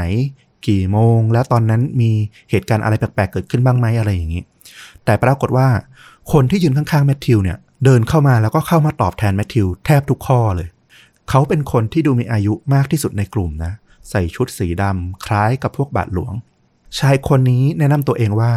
เขาคือคุณพ่อทรอย เอ็นเวิร์ดก็สังเกตเห็นว่าคุณพ่อทรอยคนนี้เนี่ยพยายามเข้ามาให้ข้อมูลแล้วก็เจ้ากี้เจ้าการ เป็นตัวแทนของแมทธิวในแทบทุกเรื่องเลยแมทธิวก็เป็นเด็กหนุ่มอายุ 20 กว่าเท่านั้นเอง เขาก็ดูแบบเป็นคนไม่ค่อยมีความมั่นใจอยู่ละ ก็ได้แต่เงียบแล้วคราวนี้ เพราะว่าคุณพ่อพูดแทนหมดทุกอย่าง จนเอ็นเวิร์ดเองเนี่ยต้องบอกว่า เออ ขอให้แมทธิวเป็นคนตอบด้วยตนเองดีกว่านะ คุณพ่อถึงยอมถอยออกไป เราย้อนนิดนึงก็คือคุณพ่อทรอยเนี่ยกับน้องชายของสามีของคนที่หายไปเนี่ย เป็นคนเจอรถใช่ไหมสองคนแรก ใช่เขาบอกกับตำรวจอย่างนั้น แต่พอเอ็นเวิร์ดพยายามถามจี้ไปนะ ก็ปรากฏว่าคุณพ่อทรอยเหมือนจะไม่ได้เป็นคนพบ แต่ว่าเป็นมาคัสนั่นแหละ แต่คุณพ่อทรอยเหมือนพยายามมาจะมาปกป้อง สมาชิกในกลุ่ม คือพยายามเอาตัวเองเข้ามาเป็นยืนข้างหน้าทุกคนไว้ก่อน เป็นตัวกันระหว่างตำรวจกับสมาชิกเอาไว้ ก็เลยบอกว่าตัวเองอะ เป็นคนพบรถด้วยอืมซึ่งตอนนี้เนี่ยตำรวจก็คือเอ็นเวิร์ดเนี่ยก็พาตัวแมทธิวเนี่ยมาสอบปากคำนะ ถามข้อมูลเบื้องต้น แต่ปรากฏว่าตลอดเวลานั้นน่ะข้างกายของแมทธิวจะมีคุณพ่อทรอยนั่งประกบอยู่ตลอดเวลา ราวกับว่าคุณพ่อทรอยเนี่ยเป็นทนายประจำตัวของแมทธิวเลยอย่างนั้นเลยทีเดียว ข้อมูลที่ได้มาเนี่ยก็คือนาตาลีเนี่ยเป็นผู้หญิงอายุประมาณ 23 ปี เป็นคนที่จิตใจดีมากๆ ทุกคนในกลุ่มเนี่ยต่างรักเธอชื่นชอบเธอมากๆ เธอทำงานเกี่ยวกับการให้ความรู้เรื่องทันตกรรมกับพวกเด็กๆ จริงๆแล้วเนี่ยเอ็นเวิร์ดก็บอกว่าเขารู้สึกสัมผัสได้เลยว่าคนในกลุ่มเนี่ยมันมีความผูกพันที่เหนียวแน่นแล้วก็จริงใจระหว่างกันมาก ๆ ดูเป็นกลุ่มที่ดู ดูโอเคนะดูดีนะ แต่ว่ามันก็แปลกเหมือนกันที่กลุ่มเนี้ยจะมีแค่หนุ่มสาววัย 20 จนถึงประมาณไม่เกิน 30 ปีเท่านั้นเอง พอเอ็นเวิร์ดถามข้อมูลทั่วไปเกี่ยวกับแมทธิวก็เลยรู้ว่าแมทธิวเองเนี่ยก็ทำงานเป็นช่างทาสี แต่ตรงเนี้ยก็น่าสนใจว่าแมทธิวเนี่ยเริ่มงานทาสีไม่ได้เพราะความสนใจของตัวเองนะ แต่เพราะคุณพ่อทรอยเนี่ยไปเปิดกิจการให้ ให้ทาสีอยู่ในชุมชนของชาวโบสถ์นี่แหละ แล้วก็ได้ค่าจ้างอะไรอย่างนี้ จนตอนหลังพอแมทธิวเองเนี่ยไปได้งานกับร้านที่ทาสีด้านนอกชุมชนเนี่ยก็เลยย้ายออกไปทำงานด้านนอก แต่ว่าก็ยังอยู่ในกลุ่มอยู่เหมือนเดิม แม้ว่าแมทธิวจะบอกว่าคุณพ่อทรอยเนี่ยคือพี่เลี้ยงคนสำคัญในการดำรง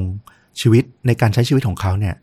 แต่สำหรับตัวเอ็นเวิร์ดที่เป็นนักสืบแล้วเนี่ยเขาบอกว่าเขารู้สึกเหมือนกับว่าแมทธิวอะ ถูกครอบงำหรือถูกบงการมากซะกว่า ในภาษาอังกฤษของเขาก็คือ เขารู้สึกว่ามันเป็นแบบพัพเพ t มาสเตอร์คนเชิดหุ่นที่คอยบงการแมทธิวอยู่ตลอดเวลา ตัวเอ็นเวิร์ดก็รู้สึกเห็นใจเด็กหนุ่มอย่างแมทธิวอยู่ลึกๆนะว่าเออ ชีวิตของเขามันดูแบบ ไม่มีอะไรที่มันมาจากการตัดสินใจของเขาเองเลย แต่ก็ว่าไม่ได้เพราะว่านี่มันก็เป็นชีวิตที่เขาเลือกเอง มันก็โตๆกันละ และมันก็ไม่ได้เกี่ยวกับการหายตัวไปของนาตาลีในตอนนี้มันก็ไม่ใช่เรื่องสำคัญที่สุดดังนั้น เขาก็เลยได้แต่เห็นใจแล้วก็ต้องข้ามไปที่เรื่องการสอบสวนเป็นสิ่งสำคัญที่สุดในตอนนี้ ข้อมูลที่ได้เพิ่มมาก็คือ ในคืนที่หายตัวไปเนี่ยนาตาลีใส่เสื้อเชิ้ตสีขาว แล้วก็กระโปรงสีดำข้อสังเกตสำหรับตัวเธอเนี่ยก็คือเธอเนี่ยจะมีแผลเป็นเป็นรูปตัว C ตัว Z อะ ที่บริเวณข้อเท้าด้านขวา ซึ่งก็เป็นตำหนิที่สังเกตเห็นได้ชัดเจนที่สุดสำหรับตัวเธอ จริง ๆ ตรงนี้เป็นข้อมูลที่เอ็นเวิร์ดไม่ได้อยากต้องการเอามาใช้เท่าไหร่นะ เพราะว่ามันเป็นข้อมูลที่จะสำคัญก็ต่อเมื่อใช้ยืนยันศพเท่านั้นเอง คงไม่มีใครคาดหวังให้นาตาลีเนี่ยเสียชีวิตในตอนนี้อยู่แล้ว แต่สิ่งที่เอ็นเวิร์ดไม่อยากให้เกิดอะมันก็เกิดขึ้นจริงเข้าจนได้ มีเจ้าหน้าที่เดินเข้ามาส่งสัญญาณบางอย่างกับตัวเอ็นเวิร์ดขณะที่กำลังสอบถามข้อมูลกับแมทธิวอยู่นะ ให้แยกตัวออกไปหาหน่อย เอ็นเวิร์ดก็เลยเดินออกไป แล้วเขาก็ได้ข้อมูลว่า ตอนนี้เนี่ยมีคนพบศพที่น่าจะเป็นนาตาลีแล้ว เอ็นเวิร์ดก็หันไปมองพวกชุมชนชาวโบสถ์นะ แล้วก็รู้ว่า อืม อย่าพึ่งให้พวกเขารู้ดีกว่า อย่างน้อยก็จนกว่าจะพิสูจน์ตัวตนแน่ชัดแล้วว่าศพที่พบเนี่ยคือนาตาลีจริง ๆ ผ่านมาจนถึงช่วงเช้า ระยะเวลาไม่ถึง 12 ชั่วโมงหลังจากที่ตัวนาตาลีหายไป ห่างจากเขตเมืองรองมอนไปเนี่ย ออกไปทางตะวันตกราว 13 กิโลเมตร เช้าวันนั้นเนี่ยหิมะโปรยปลายลงมา จนพื้นถนนแล้วก็ต้นไม้สองฝั่งเนี่ยกลายเป็นสีขาวโพลนไปหมดเลย ทางที่ไปสู่จุดที่ชื่อว่า left hand canyon เนี่ยต้องผ่านถนนสองเลนที่คดเคี้ยวเข้าไปในป่าลึก มันเป็นลักษณะของป่าสนที่ไร้บ้าน ผู้คนอาศัยอยู่ ตรงนี้ก็ตรงกับข้อสงสัยที่ว่าทำไมถึงมีกิ่งสนติดตามขอบร่องตัวรถเยอะแยะมากมายเอ็นเวิร์ดก็เดินทางมาถึงตรงสถานที่ที่ได้รับแจ้งว่ามีการพบศพของนาตาลีตรงนั้นเนี่ยมีนักสืบสาวคนหนึ่งกำลังสำรวจพื้นที่รอบๆอยู่ สีหน้าของเธอไม่ค่อยสู้ดีนัก อันนี้เอ็นเวิร์ดเขาบอกว่าเขาสังเกตเห็นว่านักสืบคนนี้ดูสีหน้าไม่ค่อยดี ซึ่งนักสืบคนนี้เป็นนักสืบที่มีประสบการณ์ที่เขารู้จักดี ผ่านคดีมาหลายคดีละ ดังนั้นการที่เขาเห็นเธอสีหน้าไม่ค่อยดีอะสภาพศพของนาตาลีเนี่ยน่าจะต้องเป็นอะไรที่ยากลำบากใจในการดูแน่นอน ใกล้กันตรงนั้นเนี่ยเขาก็พบว่าตำรวจกำลังสอบถามนักปีนเขาสองคนอยู่ ได้รับแจ้งว่าสองคนเนี้ยเป็นคนที่พบศพแล้วก็แจ้งตำรวจ เอ็นเวิร์ดก็เข้าไปดูศพของนาตาลีนะ ซึ่งตอนนี้เนี่ยมีผ้าคลุมเอาไว้กันหิมะที่กำลังตกเนี่ยลงมาปกคลุม แต่อย่างนั้นเนี่ย มันก็มีเท้าข้างขวาที่มันยื่นออกมานอกผ้าคลุม พอสังเกตเห็นได้ พออ็นเวิร์ดเข้าไปสำรวจดูก็เห็นแผลเป็นรูปตัว C ตัว Z เนี่ยที่ชัดเจน แน่นอนแล้วว่า ศพที่พบเนี่ยยังไงก็คงเป็นนาตาลีไม่ผิดแล้วแหละ ข้างกันนั้นเนี่ยพบเสื้อเชิ้ตสีขาวเปรอะคราบเลือดเนี่ยถูกโยนทิ้งเอาไว้ แล้วยังพบไม้ปลายสามเหลี่ยม ซึ่งเป็นทรงที่แปลกประหลาดนะไม่น่ามาพบในป่า วางอยู่ไม่ไกลด้วย ไม้หน้าสามอันนี้เนี่ย เรียกว่าหักครึ่งท่อนเลยทีเดียว น่าจะถูกใช้เป็นอาวุธหรือเปล่าไม่แน่ใจ ก็ถูกเก็บไว้เป็นหลักฐาน เอ็นเวิร์ดถามถึงสาเหตุการตายจากนักสืบที่มาถึงก่อนนะนะ แล้วก็กำลังจะเปิดผ้าคลุมศพ แต่ว่าก็ถูกยั้งไว้ก่อน นักสืบสาวบอกว่า คุณควรรู้ก่อนว่าสาเหตุการตายของเธอเนี่ยก็คือ เธอถูกตัดหัว โอ้โห และหัวก็ถูกโยนออกไปห่างจากจุดที่พบลำตัวเนี่ยอีกหลายฟุตพอสมควร นักสืบหญิงเนี่ยก็สงสัยตั้งข้อสงสัยขึ้นมาว่าทำไมต้องพานาตาลีเนี่ยมาไกลถึงที่นี่ 13 กิโลเมตรในป่า แล้วเอารถกลับไปจอดทิ้งในเมืองคืนเหมือนเดิมอีก ดูมันลำบากมากเลยเอ็นเวิร์ดให้ข้อมูลข้อชี้ที่เห็นต่างไปนิดหนึ่งเอ็นเวิร์ดมองว่านาตาลีไม่ได้ถูกฆ่าที่นี่ เธอน่าจะตายมาก่อนจากที่อื่นละ แล้วค่อยถูกพามาที่ในป่าแห่งนี้ แล้วก็ตัดหัว เพราะว่า ถ้าหัวใจยังเต้นอยู่เนี่ย หรือเพิ่งหยุดเต้นไปไม่นานหลังจากที่ถูกตัดหัวเนี่ย เลือดจะต้องกระเซ็นไปทั่วบริเวณตรงนี้ แล้วก็จะต้องมีกองเลือดมากกว่านี้อีกเยอะมาก แต่ตรงเนี้ยมันค่อนข้างสะอาดเลือดน้อยมาก ดังนั้นเชื่อว่าน่าจะเสียชีวิตมาก่อนระยะหนึ่งละค่อยถูกพามาตัดหัวที่นี่ พอสำรวจบาดแผลที่ถูกตัดที่ลำคอแล้วเนี่ย ก็พบว่ามันค่อนข้างจะมืออาชีพพอสมควรเลย ไม่มีรอยถลอกปอกเปิกของผิวหนังโดยรอบนะ ไม่มีร่องรอยของการหั่นแบบขยี้ซ้ำของพวกที่ไม่ชำนาญ มีดที่ใช้เนี่ยน่าจะคมไม่น้อยเลยทีเดียว แต่ตรงเนี้ยมันก็ยังเต็มไปด้วยข้อสงสัยเหมือนอย่างที่นักสืบสาวเนี่ยตั้งทิ้งไว้อยู่ดีว่า แล้วทำไมฆาตกรต้องทำอะไรให้มันดูยุ่งยากขนาดนั้นในการพาศพมาถึงที่นี่ เพื่อมาตัดคอที่นี่ด้วยล่ะแม้ว่าเอ็นเวิร์ดจะตะหงิดใจกับความไม่ค่อยปกติในความสัมพันธ์ของ กลุ่มชุมชนชาวโบสถ์อัครทูตแพทวิลเท่าไหร่นะ แต่ว่าตอนนี้เนี่ยมันก็ไม่ได้ดูแบบใกล้เคียงกับความสงสัยในเรื่องของคดีนาตาลีที่พบตอนนี้ตำรวจก็เลยมุ่งความสนใจไปที่คดีฆ่าตัดคอที่เกิดขึ้นค่อนข้างหลายครั้งในรอบหลาย ๆ เดือนหลาย ๆ ปีที่ผ่านมาในเขตเมืองเดนเวอร์ ตัวเอ็นเวิร์ดเนี่ยก็เดินทางไปที่เดนเวอร์นะเพื่อไปตรวจสอบคดีฆ่าตัดคอที่เดนเวอร์ว่ามีความใกล้เคียงกับคดีของนาตาลีหรือเปล่า ผลการชันสูตรศพในช่วงนี้เนี่ยได้ออกมาพอดีว่านาตาลีเนี่ยไม่มีร่องรอยของการถูกล่วงละเมิดทางเพศ ไม่มีการต่อสู้ เธอได้รับบาดเจ็บที่บริเวณศีรษะแล้วก็ใบหน้า น่าจะถูกไม้ฟาดมา แล้วก็สาเหตุการตายที่แท้จริงเนี่ยมาจากการถูกรัดคอจนขาดอากาศหายใจ ซึ่งน่าจะเกิดขึ้นหลังจากที่ถูกตีที่ศีรษะมาแล้วอีกทีหนึ่งนอกจากนี้เนี่ยตัวถุงมือที่พบที่ในรถของนาตาลีเนี่ย ก็ยังพบว่ามันมีคราบเลือดอยู่ด้านนอก ซึ่งพอตรวจสอบแล้วก็เป็นของนาตาลีอย่างที่คิดจริง ๆ แล้วก็มีคราบเลือดของบุคคลที่น่าจะเป็นฆาตกรเนี่ยอยู่ข้างในอีกคนหนึ่งด้วย แต่ไม่รู้ว่าคือใคร เพราะว่าไม่รู้จะไปเทียบ DNA หรือตรวจสอบกับใครได้ กับฐานประวัติฆาตกรหรืออาชญากรรมที่มีอยู่มันก็ไม่ตรงเท่าไหร่เอ็นเวิร์ดก็ไปถึงที่เดนเวอร์แล้วก็พูดคุยกับตำรวจเจ้าของคดีฆ่าตัดคอที่เดนเวอร์ก็พบว่าเคสที่เดนเวอร์เนี่ย กลุ่มเหยื่อจะเป็นผู้ว่าคนเร่ร่อน แล้วก็จะมีเรื่องของการล่วงละเมิดทางเพศ มีการข่มขืน ก่อนแล้วค่อยฆ่าอะไรเงี้ยร่วมด้วย ซึ่งความคล้ายคลึงกับคดีของนาตาลีเนี่ยเรียกว่าแทบไม่ตรงกันเลย ไม่เหมือนกันเลย น่าจะเป็นคนละเรื่องกัน ก็เลยเดินทางกลับมาที่ลองมอนตัวฝั่งนักสืบสาวซึ่งก็ยังอยู่ที่ทางลองมอนเนี่ยก็ไปสืบเรื่องของความสัมพันธ์ในกลุ่มของชุมชนชาวโบสถ์แทน แต่เธอก็บอกว่าก็ไม่พบอะไรที่เป็นข้อสงสัยหรือเป็นข้อที่แบบน่าสังเกตเป็นพิเศษนักนะ พวกเขาเนี่ยเป็นชุมชนที่อยู่ด้วยกัน 23 คน เรียกตัวเองว่าเป็นครอบครัวใหญ่มากกว่าที่จะเรียกตัวเองว่าเป็นชุมชน ทุกคนเนี่ยติดตามคุณพ่อทรอยมาจากนิวเม็กซิโกแล้วก็แต่ละคนก็ไม่ได้มีฐานะร่ำรวยอะไร เลือกใช้ชีวิตกันอย่างสมถะแมทธิวกับนาตาลีเนี่ยก็เป็นคู่สามีภรรยาที่น่ารัก แล้วก็ไม่มีประวัติอะไรที่ ไม่ดีเกิดขึ้นนะนะ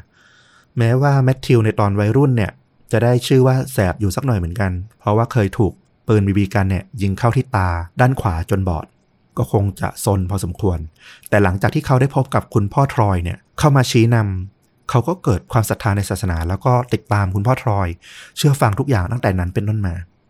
ที่น่าสนใจก็คือ ตัวฝั่งนาตาลีซะอีกที่ดูแบบจะมีอะไรที่ให้ไปสืบต่อได้มากกว่า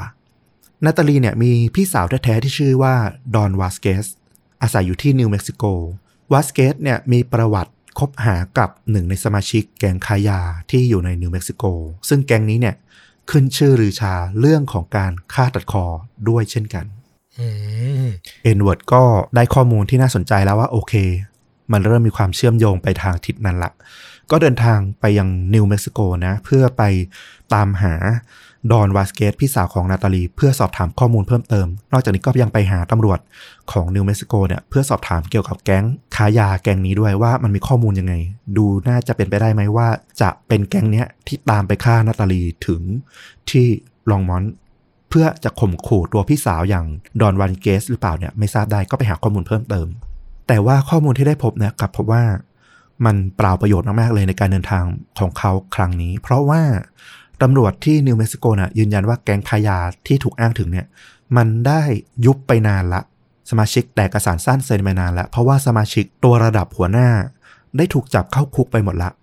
ไม่มีอำนาจในการทำกิจกรรมอะไรต่างๆ ในพื้นที่นี้ต่อไปละ และตัวดอนวาสเกสเองก็เหมือนกัน เธอถึงจะเป็นแฟนของสมาชิกคนหนึ่งแต่ว่าไม่ได้มีส่วนเกี่ยวข้องแบบจริงจังขนาดที่แบบโอ้โห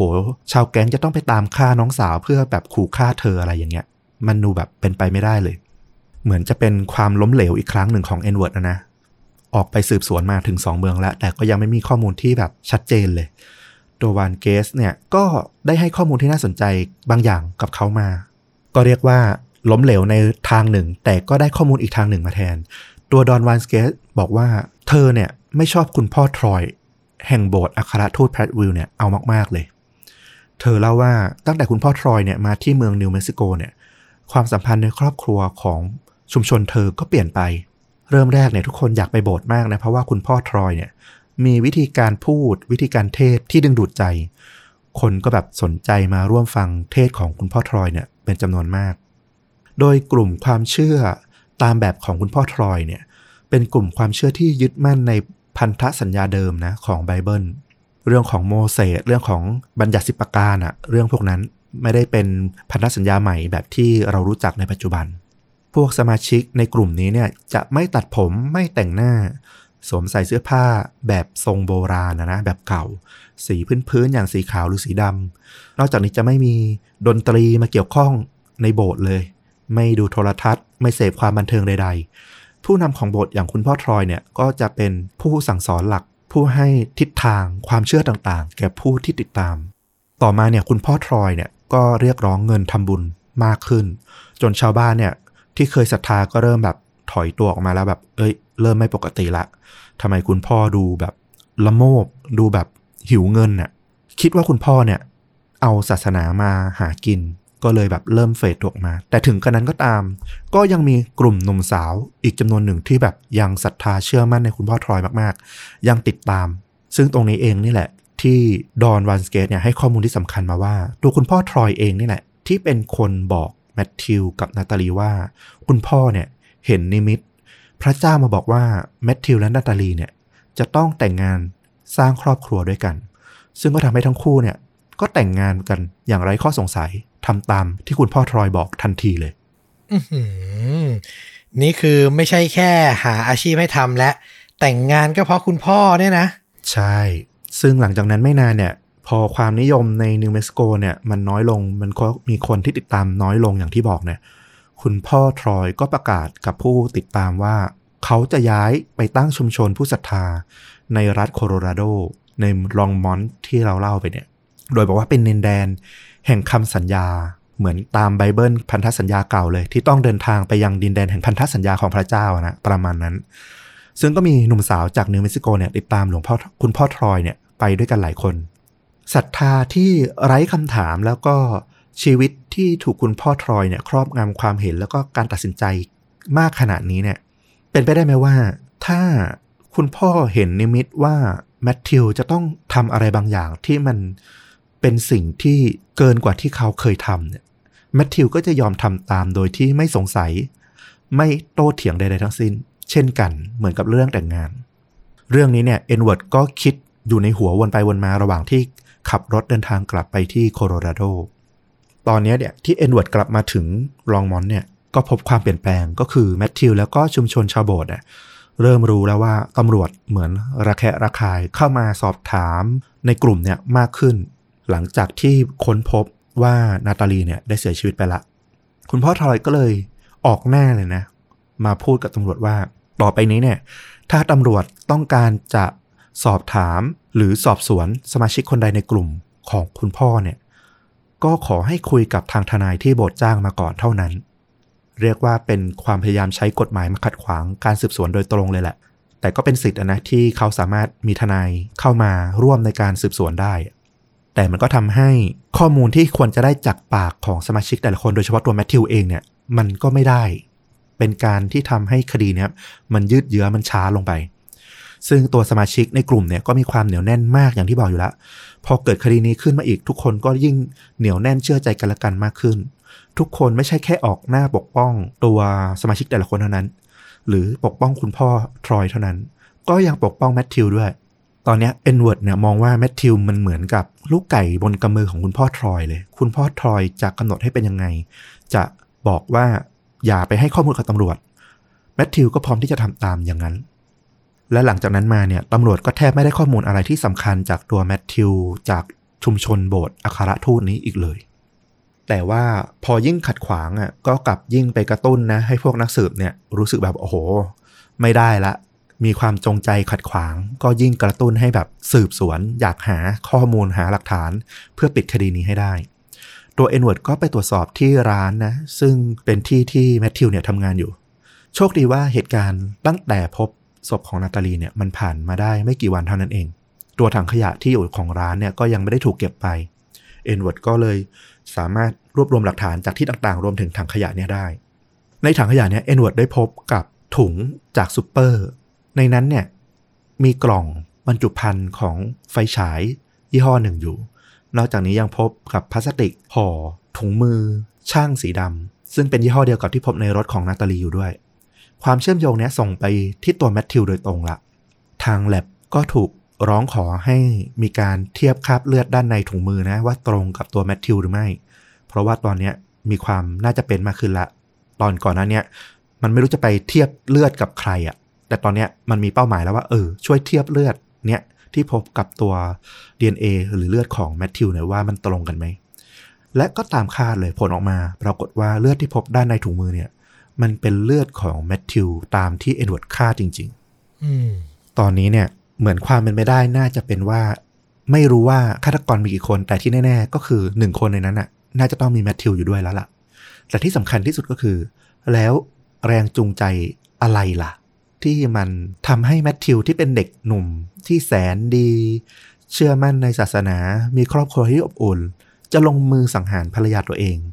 หรือจะเป็นเรื่องของ คุณพ่อทรอยที่แบบเกิดละโมบลบมากอะไรบางอย่าง ต้องการเงิน เป็นผู้บงการอีกทีหนึ่งแต่ว่าเขาจะได้ประโยชน์อะไรจากความตายของนาตาลีล่ะ ตอนนี้ตำรวจก็เลยต้องมุ่งเป้าไปที่ว่า การตายของนาตาลีเนี่ย ใครจะได้ประโยชน์ แล้วก็แน่นอนว่าแมทธิวเป็นตัวหลักสำคัญที่จะปิดคดีนี้ได้ว่ามันเกิดอะไรขึ้นกันแน่ตำรวจก็ขอหมายค้นบ้านของนาตาลีแล้วก็แมทธิวนะขณะที่แมทธิวเนี่ยก็ถูกหมายจับเป็นผู้ต้องสงสัยที่จะต้องเอามาสอบสวน แล้วโดยที่แมทธิวก็ไม่ทันตั้งตัวตำรวจก็บุกไปค้นบ้านของแมทธิว แล้วก็ได้พบกับไฟฉาย ซึ่งก็เป็นไฟฉายแบบที่พบในหอที่ทิ้งอยู่ที่ร้านทาสีที่แมทธิวทำงานอยู่ นอกจากนั้นเนี่ยพอค้นไปอย่างละเอียดแล้วเนี่ยก็พบว่าในตู้เก็บเอกสารที่บ้านของแมทธิวเนี่ยพบกรมธรรม์ประกันชีวิตมูลค่า 250,000 ดอลลาร์ที่แมทธิวทำให้กับนาตาลีซ่อนเอาไว้อยู่ด้วย น่าสนใจมาก ๆ ว่าไอ้ตัวกรมธรรม์เนี้ยระยะเวลาเอาประกันเนี่ย มันใกล้จะหมดลงแล้วด้วยในไม่ช้านี้เองอืมตอนนี้นักสืบเอ็นวอร์ดก็เห็นภาพรวมของคดีนี้ละ แต่ว่าเขาก็ยังไม่สามารถง้างปากของแมทธิวออกมาได้นะว่า เป็นอะไรยังไงกันแน่ เขาได้แต่เรียบเรียงเหตุการณ์ว่า สิ่งที่เกิดขึ้นก็คือ คืนวันนั้นเนี่ยแมทธิวได้ตามนาตาลีไปที่รถ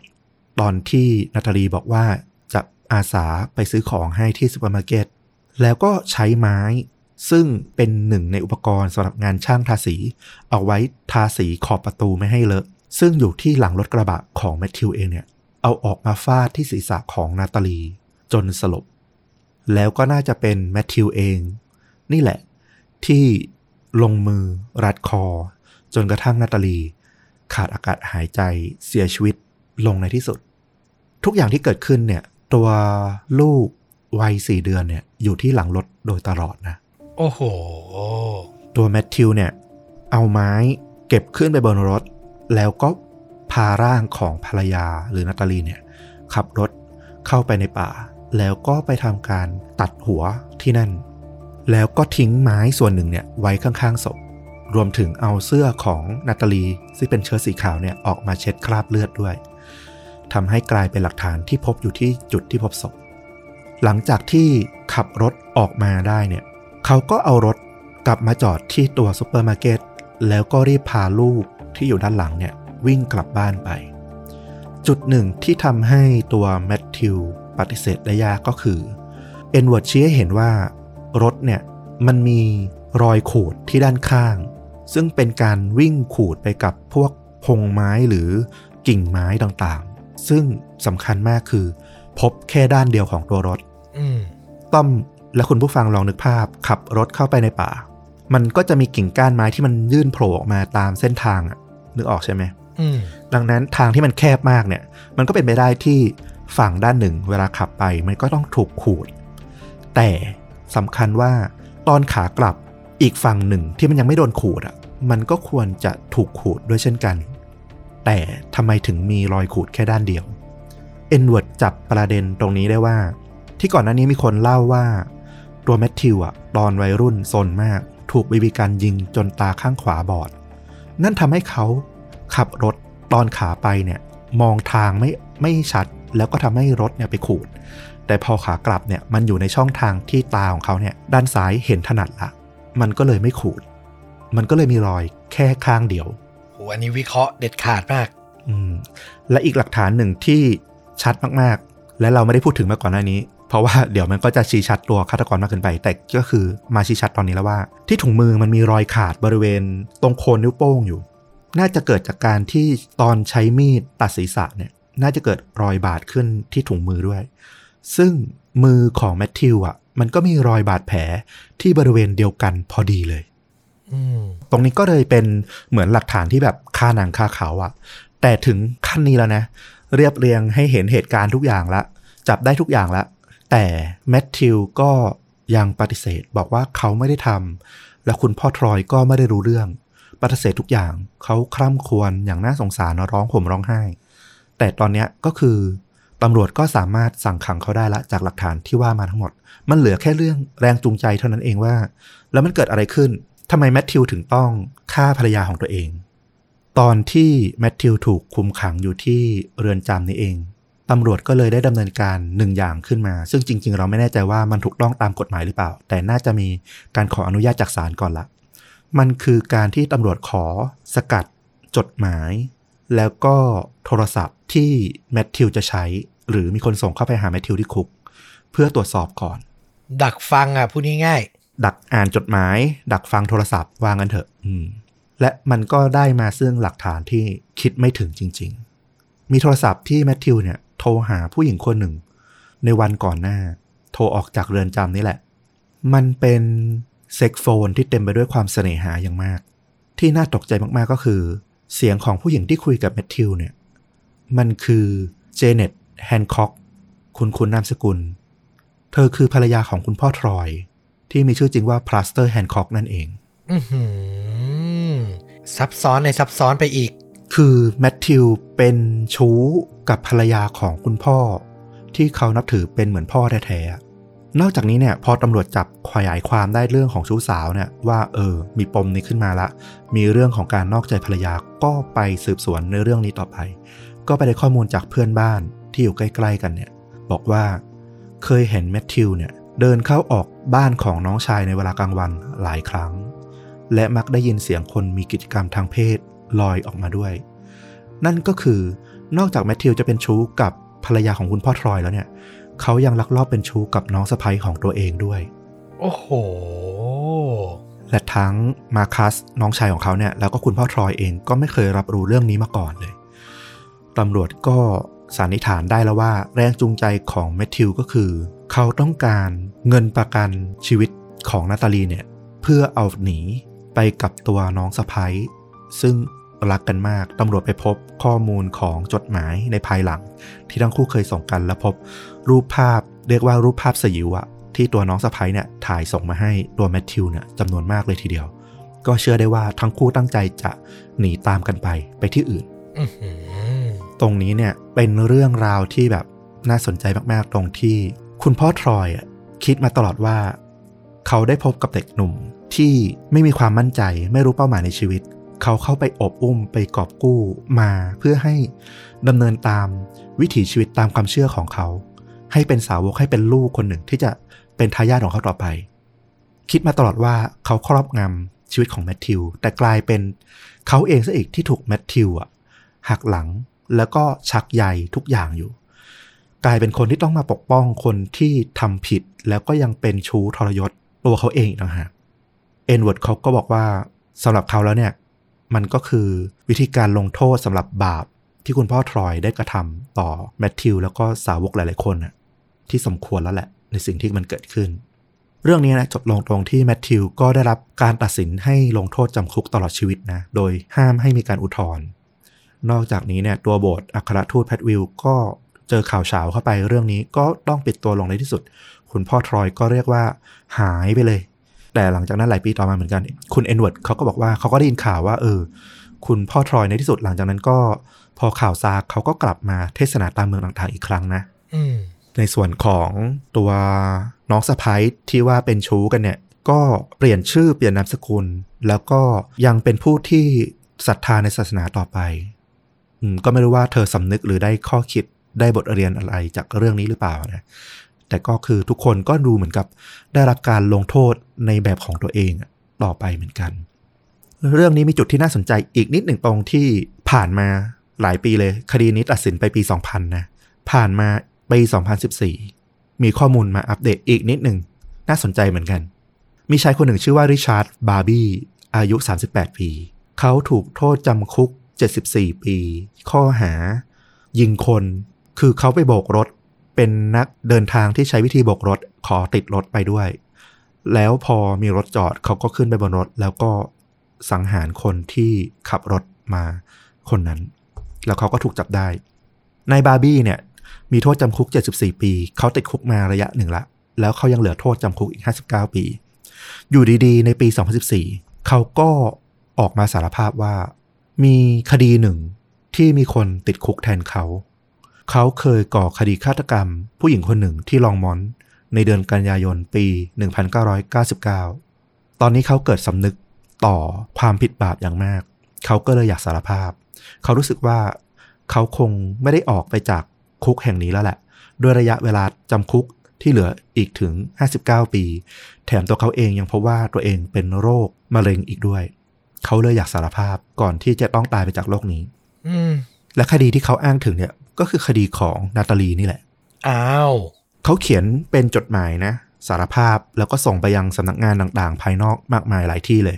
ข้อความในจดหมายเนี่ยบอกว่าเขาเดินทางมาที่ลองมอนเนี่ยที่โบเดอร์คาวตี้เนี่ย แล้วก็ได้พบกับผู้หญิงคนหนึ่ง เขาสวมถุงมือที่พบอยู่ในรถ เพื่อลบรอยนิ้วมือของตัวเอง แล้วก็บังคับให้เธอเนี่ยขับรถเข้าไปใน ป่าที่เปลี่ยวมากๆ ก่อนที่จะรัดคอเธอแล้วก็ตัดเธอด้วยเลื่อย ที่เป็นมีดฟันปลาขนาด 12 นิ้ว เขาบอกว่าเขาไม่รู้ด้วยซ้ำว่าเธอชื่ออะไร เขาทำลงไปด้วยความอยากทำเท่านั้นเอง แต่ว่าแม้จะส่งจดหมายไปหลายที่ แต่ไม่มีใครสนใจ ที่จะรื้อฟื้นคดีของนาตาลีกลับมาเลย แม้จะมีคำสารภาพของนายบาร์บี้นี้ต้อมต้องคิดไม่ถึงแน่ ๆ ว่าทำไมมันถึงเป็นเช่นนั้น เพราะอะไรอะ เพราะว่าพอเรียก นายบาร์บี้มาสอบสวนเนี่ย ข้อมูลที่เขาให้กับที่เขาสารภาพในจดหมายเนี่ย มันคลาดเคลื่อนไม่ตรงกัน แล้วมันก็ไม่ตรงกับความเป็นจริงกับข้อมูลในคดีที่แบบมีการสืบสวนมาก่อนหน้านี้ และเหตุผลที่ตำรวจคิดว่าทำไมเขาถึงมาสารภาพอตอนนี้ก็เพราะว่าริชาร์ดบาร์บี้เนี่ย ติดคุกอยู่ที่เดียวกับแมทธิวมิราบันเขาน่าจะกลายไปเป็น Puppet Master อะ ที่ไปครอบงำความคิดของนักโทษคนหนึ่งที่กำลังจะตายว่า ให้ช่วยสารภาพผิดแทนเขาทีไหนๆคุณก็จะตายแล้วอะโอ้โห เออ นึกออกเลยอะคือสุดท้ายแล้วในเรื่องนี้ทั้งหมดอะคนที่ครอบงำคนอื่นได้เก่งที่สุดอะคือแมทธิวอะไม่ธรรมดาน่ากลัวมากตำรวจก็เลยเชื่อในทฤษฎีนี้ถูกไหมก็เลยไม่ได้แบบว่าลือฟื้นคดีขึ้นมา ใช่ ก็สำคัญที่สุดคือ เรื่องที่ว่าเขาอยู่ด้วยกันแล้วหนึ่งอย่าง อีกอย่างก็คือข้อมูลที่ตัวนายริชาร์ดบาร์บี้เนี่ยออกมาสารภาพอะ่ะก็อย่างที่บอกเลยมันคลาดเคลื่อนมั่ง มันเปลี่ยนไปเปลี่ยนมามั่ง หาความแน่นอนไม่ได้อะ่ะมันก็น่าเชื่อถือต่ำอยู่ละพูดง่าย ๆ คืออยู่ในคุกอาจจะซ้อมกับนายแมทธิวมาประมาณหนึ่งแต่พอโดนถามจำจี้จำชัยเข้าจริง ๆ ก็ตอบได้ไม่ตรงร้อยเปอร์เซ็นหรอก เพราะไม่ได้เป็นคนทำเองจริง ๆอะ่ะ ใช่ถูกต้อง แต่มันแสดงให้เห็นถึงความน่ากลัวเกี่ยวกับจิตใจคนมาก ๆเลยนะ นี่คือภรรยาตัวเองนะ แม้จะไม่ใช่คนที่แบบว่าตัวเองเลือก ตัวเองอยากผูกสัมพันธ์อยากมีสัมพันธ์ทางเพศกับใครก็โอ้โห ไปทั่วเลยไม่สนใจว่าแบบเป็นลูกเมียใครเลยอะ่ะอืมเออ แล้วสุดท้ายอีกนิดเดียวก็แบบเกือบจะลอยตัวแล้วด้วยอะ่ะ อือหือคือคุณเอ็ดเวิร์ดที่เป็นนักสืบในคดีนี้เนี่ยเขาก็ให้ข้อสันนิษฐานไว้หนึ่งอย่างที่น่าสนใจนะว่าแมทธิวอะเขาเห็นคุณพ่อทรอยอะเป็นผู้นำแล้วก็ใช้ความเชื่อ ใช้ศาสนา ใช้ความรักของพระเจ้าเนี่ย มาครอบงำมาชี้นำคนได้ เขาศรัทธาเขารักคุณพ่อทรอยนี่แหละ เหมือนกับเป็นโรโมเดลของเขาทำให้เขาเห็นได้ว่าเขาเองอะก็สามารถบริหารอำนาจนี้ได้เช่นกัน และพอเขาอะใช้ความเชื่อมาสามารถเป็นชู้กับคนนู้นคนนี้แถมยังบงการให้คนนู้นคนนี้เนี่ยมาปกป้องตัวเขาเองได้ เขาก็เลยเหลิงในอำนาจของตัวเอง จนในที่สุดมันก็เลยกลายเป็นความคิดที่ชั่วร้ายออกมาในการวางแผนต่างอืมอย่างที่ฟุกบอกคือจริง ๆ สิ่งที่คุณพ่อทอยทำมันก็ไม่ใช่สิ่งที่ถูกต้องอะนะๆ Puppet Master เออคำเนี้ย น่ากลัวมากจริง ๆ แล้วมันไม่ใช่หัวใจของหลักคำสอนของศาสนาใด ๆ แน่นอนนะเราบอกเลย คือใช้ศาสนาเป็นเพียงข้ออ้างเท่านั้นเอง ที่จะทำอะไรที่จะครอบงำคนให้ได้ดั่งใจอะ่ะ แต่เราก็ย้ำอีกทีนะ ศาสนามันไม่ใช่สิ่งเลวร้ายอะ่ะ โดยเนื้อแท้ของมันไม่ใช่สิ่งเลวร้ายแน่ๆเออแต่มนุษย์นี่แหละที่พัฒนามันที่ทำให้มันกลายเป็นแบบเครื่องมือเพื่อตอบสนองความต้องการของตัวเองอะอืมอืมน่ากลัวมาก แล้วภาพยนตร์ที่ฟุกอยากจะแนะนำนี่ประมาณไหนเอ่อจริง ๆ มันมีเรื่องหนึ่งที่มันก็ค่อนข้างตรงนะ แต่ว่าเรารู้สึกว่าถ้า เอามาบอกอะ่ะมันก็เหมือนสปอยไปเลยมันก็ไม่ไม่เหมาะเท่าไหร่ เราเลยแนะนำอีกเรื่องหนึ่งแล้วกัน ตอนนี้มันเป็นซีรีส์ที่ลงใน Netflix เพิ่งลงไปไม่กี่วันนี้แหละ หลายคนน่าจะไม่ได้ดูอะ่ะมันแบบผ่านๆมากๆเลย มันมีชื่อเรื่องว่า Murderville จริง ๆ มันคือซีรีส์แนวเรียลลิตี้แบบตลกนะ comedy อะ เออแต่มันมีจุดที่น่าสนใจมากๆ ที่เราอยากให้แนะนำลองไปชมกันดูก็คือ ที่เราเล่าเรื่องมาทั้งหมดเนี่ยเราอยากเน้นเรื่องของวิธีการคิดของนักสืบอะนะในการที่เขาจะสืบสวนคดีคดีหนึ่ง ซึ่ง Murder View เนี่ยมันเป็นเรื่องราวซีรีส์ของสถานีตำรวจสถานีหนึ่ง ซึ่งมีตัวพิธีกรหลักเนี่ยเขาทำตัวเป็นเหมือนหัวหน้าแผนกคดีฆาตกรรม แล้วเขาก็จะมีแขกรับเชิญเนี่ยเป็นคนดังเป็นดาราดังเลย อย่าง Kumail ที่เล่น Eternals ล่าสุดอะนะที่เป็นหนุ่มอินเดียเอออมก็เป็นแขกรับเชิญตอนหนึ่ง หรืออย่างชารอนสโตนเนี่ยก็ยังมีมารับเชิญ ก็จะมีหนึ่งตอนหนึ่งคน ก็จะมาเป็นเหมือน train trainee อะเป็นแบบเด็กฝึกงานมาติดตามหัวหน้าคนเนี้ยไปสืบคดีต่างๆเออซึ่งมันก็จะมีการลักษณะอำอำปั่นปั่นๆให้ขำกันอะไรอย่างเงี้ยให้หลุดขำวิธีการก็คือเขาจะมีบทของคดีไว้ละ แต่ว่าตัวแขกรับเชิญอะจะไม่ได้อ่านบทนี้ จะมีแค่โฮสต์แล้วก็พวกตัวประกอบต่างๆ ที่ได้รับข้อมูลตรงนี้มา แล้วเขาก็จะพาแขกรับเชิญเนี่ยไปดูสถานที่เกิดเหตุ ได้ฟังข้อมูลจากฝ่ายเก็บหลักฐาน แล้วก็พาไปสัมภาษณ์ ผู้ต้องสงสัย3คน เออ แล้วก็พยายามล้วงมาว่า เออ ข้อมูลของแต่ละคนมันเป็นยังไงไง แล้วตอนจบของซีรีส์เนี่ย ในตอนสุดท้ายของตอนเนี่ย แขกรับเชิญก็ต้องตัดสินใจชี้ว่าใครคือฆาตกรตัวจริงกันแน่ ซึ่งมันเจ๋งตรงที่แบบว่า เออ มันไม่ได้เฉลยแบบแถๆนะ พอชี้ตัวเสร็จก็จะมีตำรวจจากสอนอเนี่ย เข้ามาแล้วก็อธิบายอีกทีว่าฆาตกรตัวจริงคือใคร และทำไมถึงเป็นคนนี้ แล้วก็จะชี้ให้เห็นว่าที่ผ่านมาตลอดทั้งตอนที่เราดูมา มันมีหลักฐาน ตรงนั้นตรงนี้อยู่ในคำพูดของเขาคนนั้นคนนี้อะไรเงี้ยที่มันชี้ชัดมากๆว่า พวกเขาคือฆาตกร เออ เรารู้สึกว่ามันเป็นเกมที่น่าสนใจ สนุกดีสำหรับคนที่ชอบแนว สืบสวนแล้วก็มีความเป็น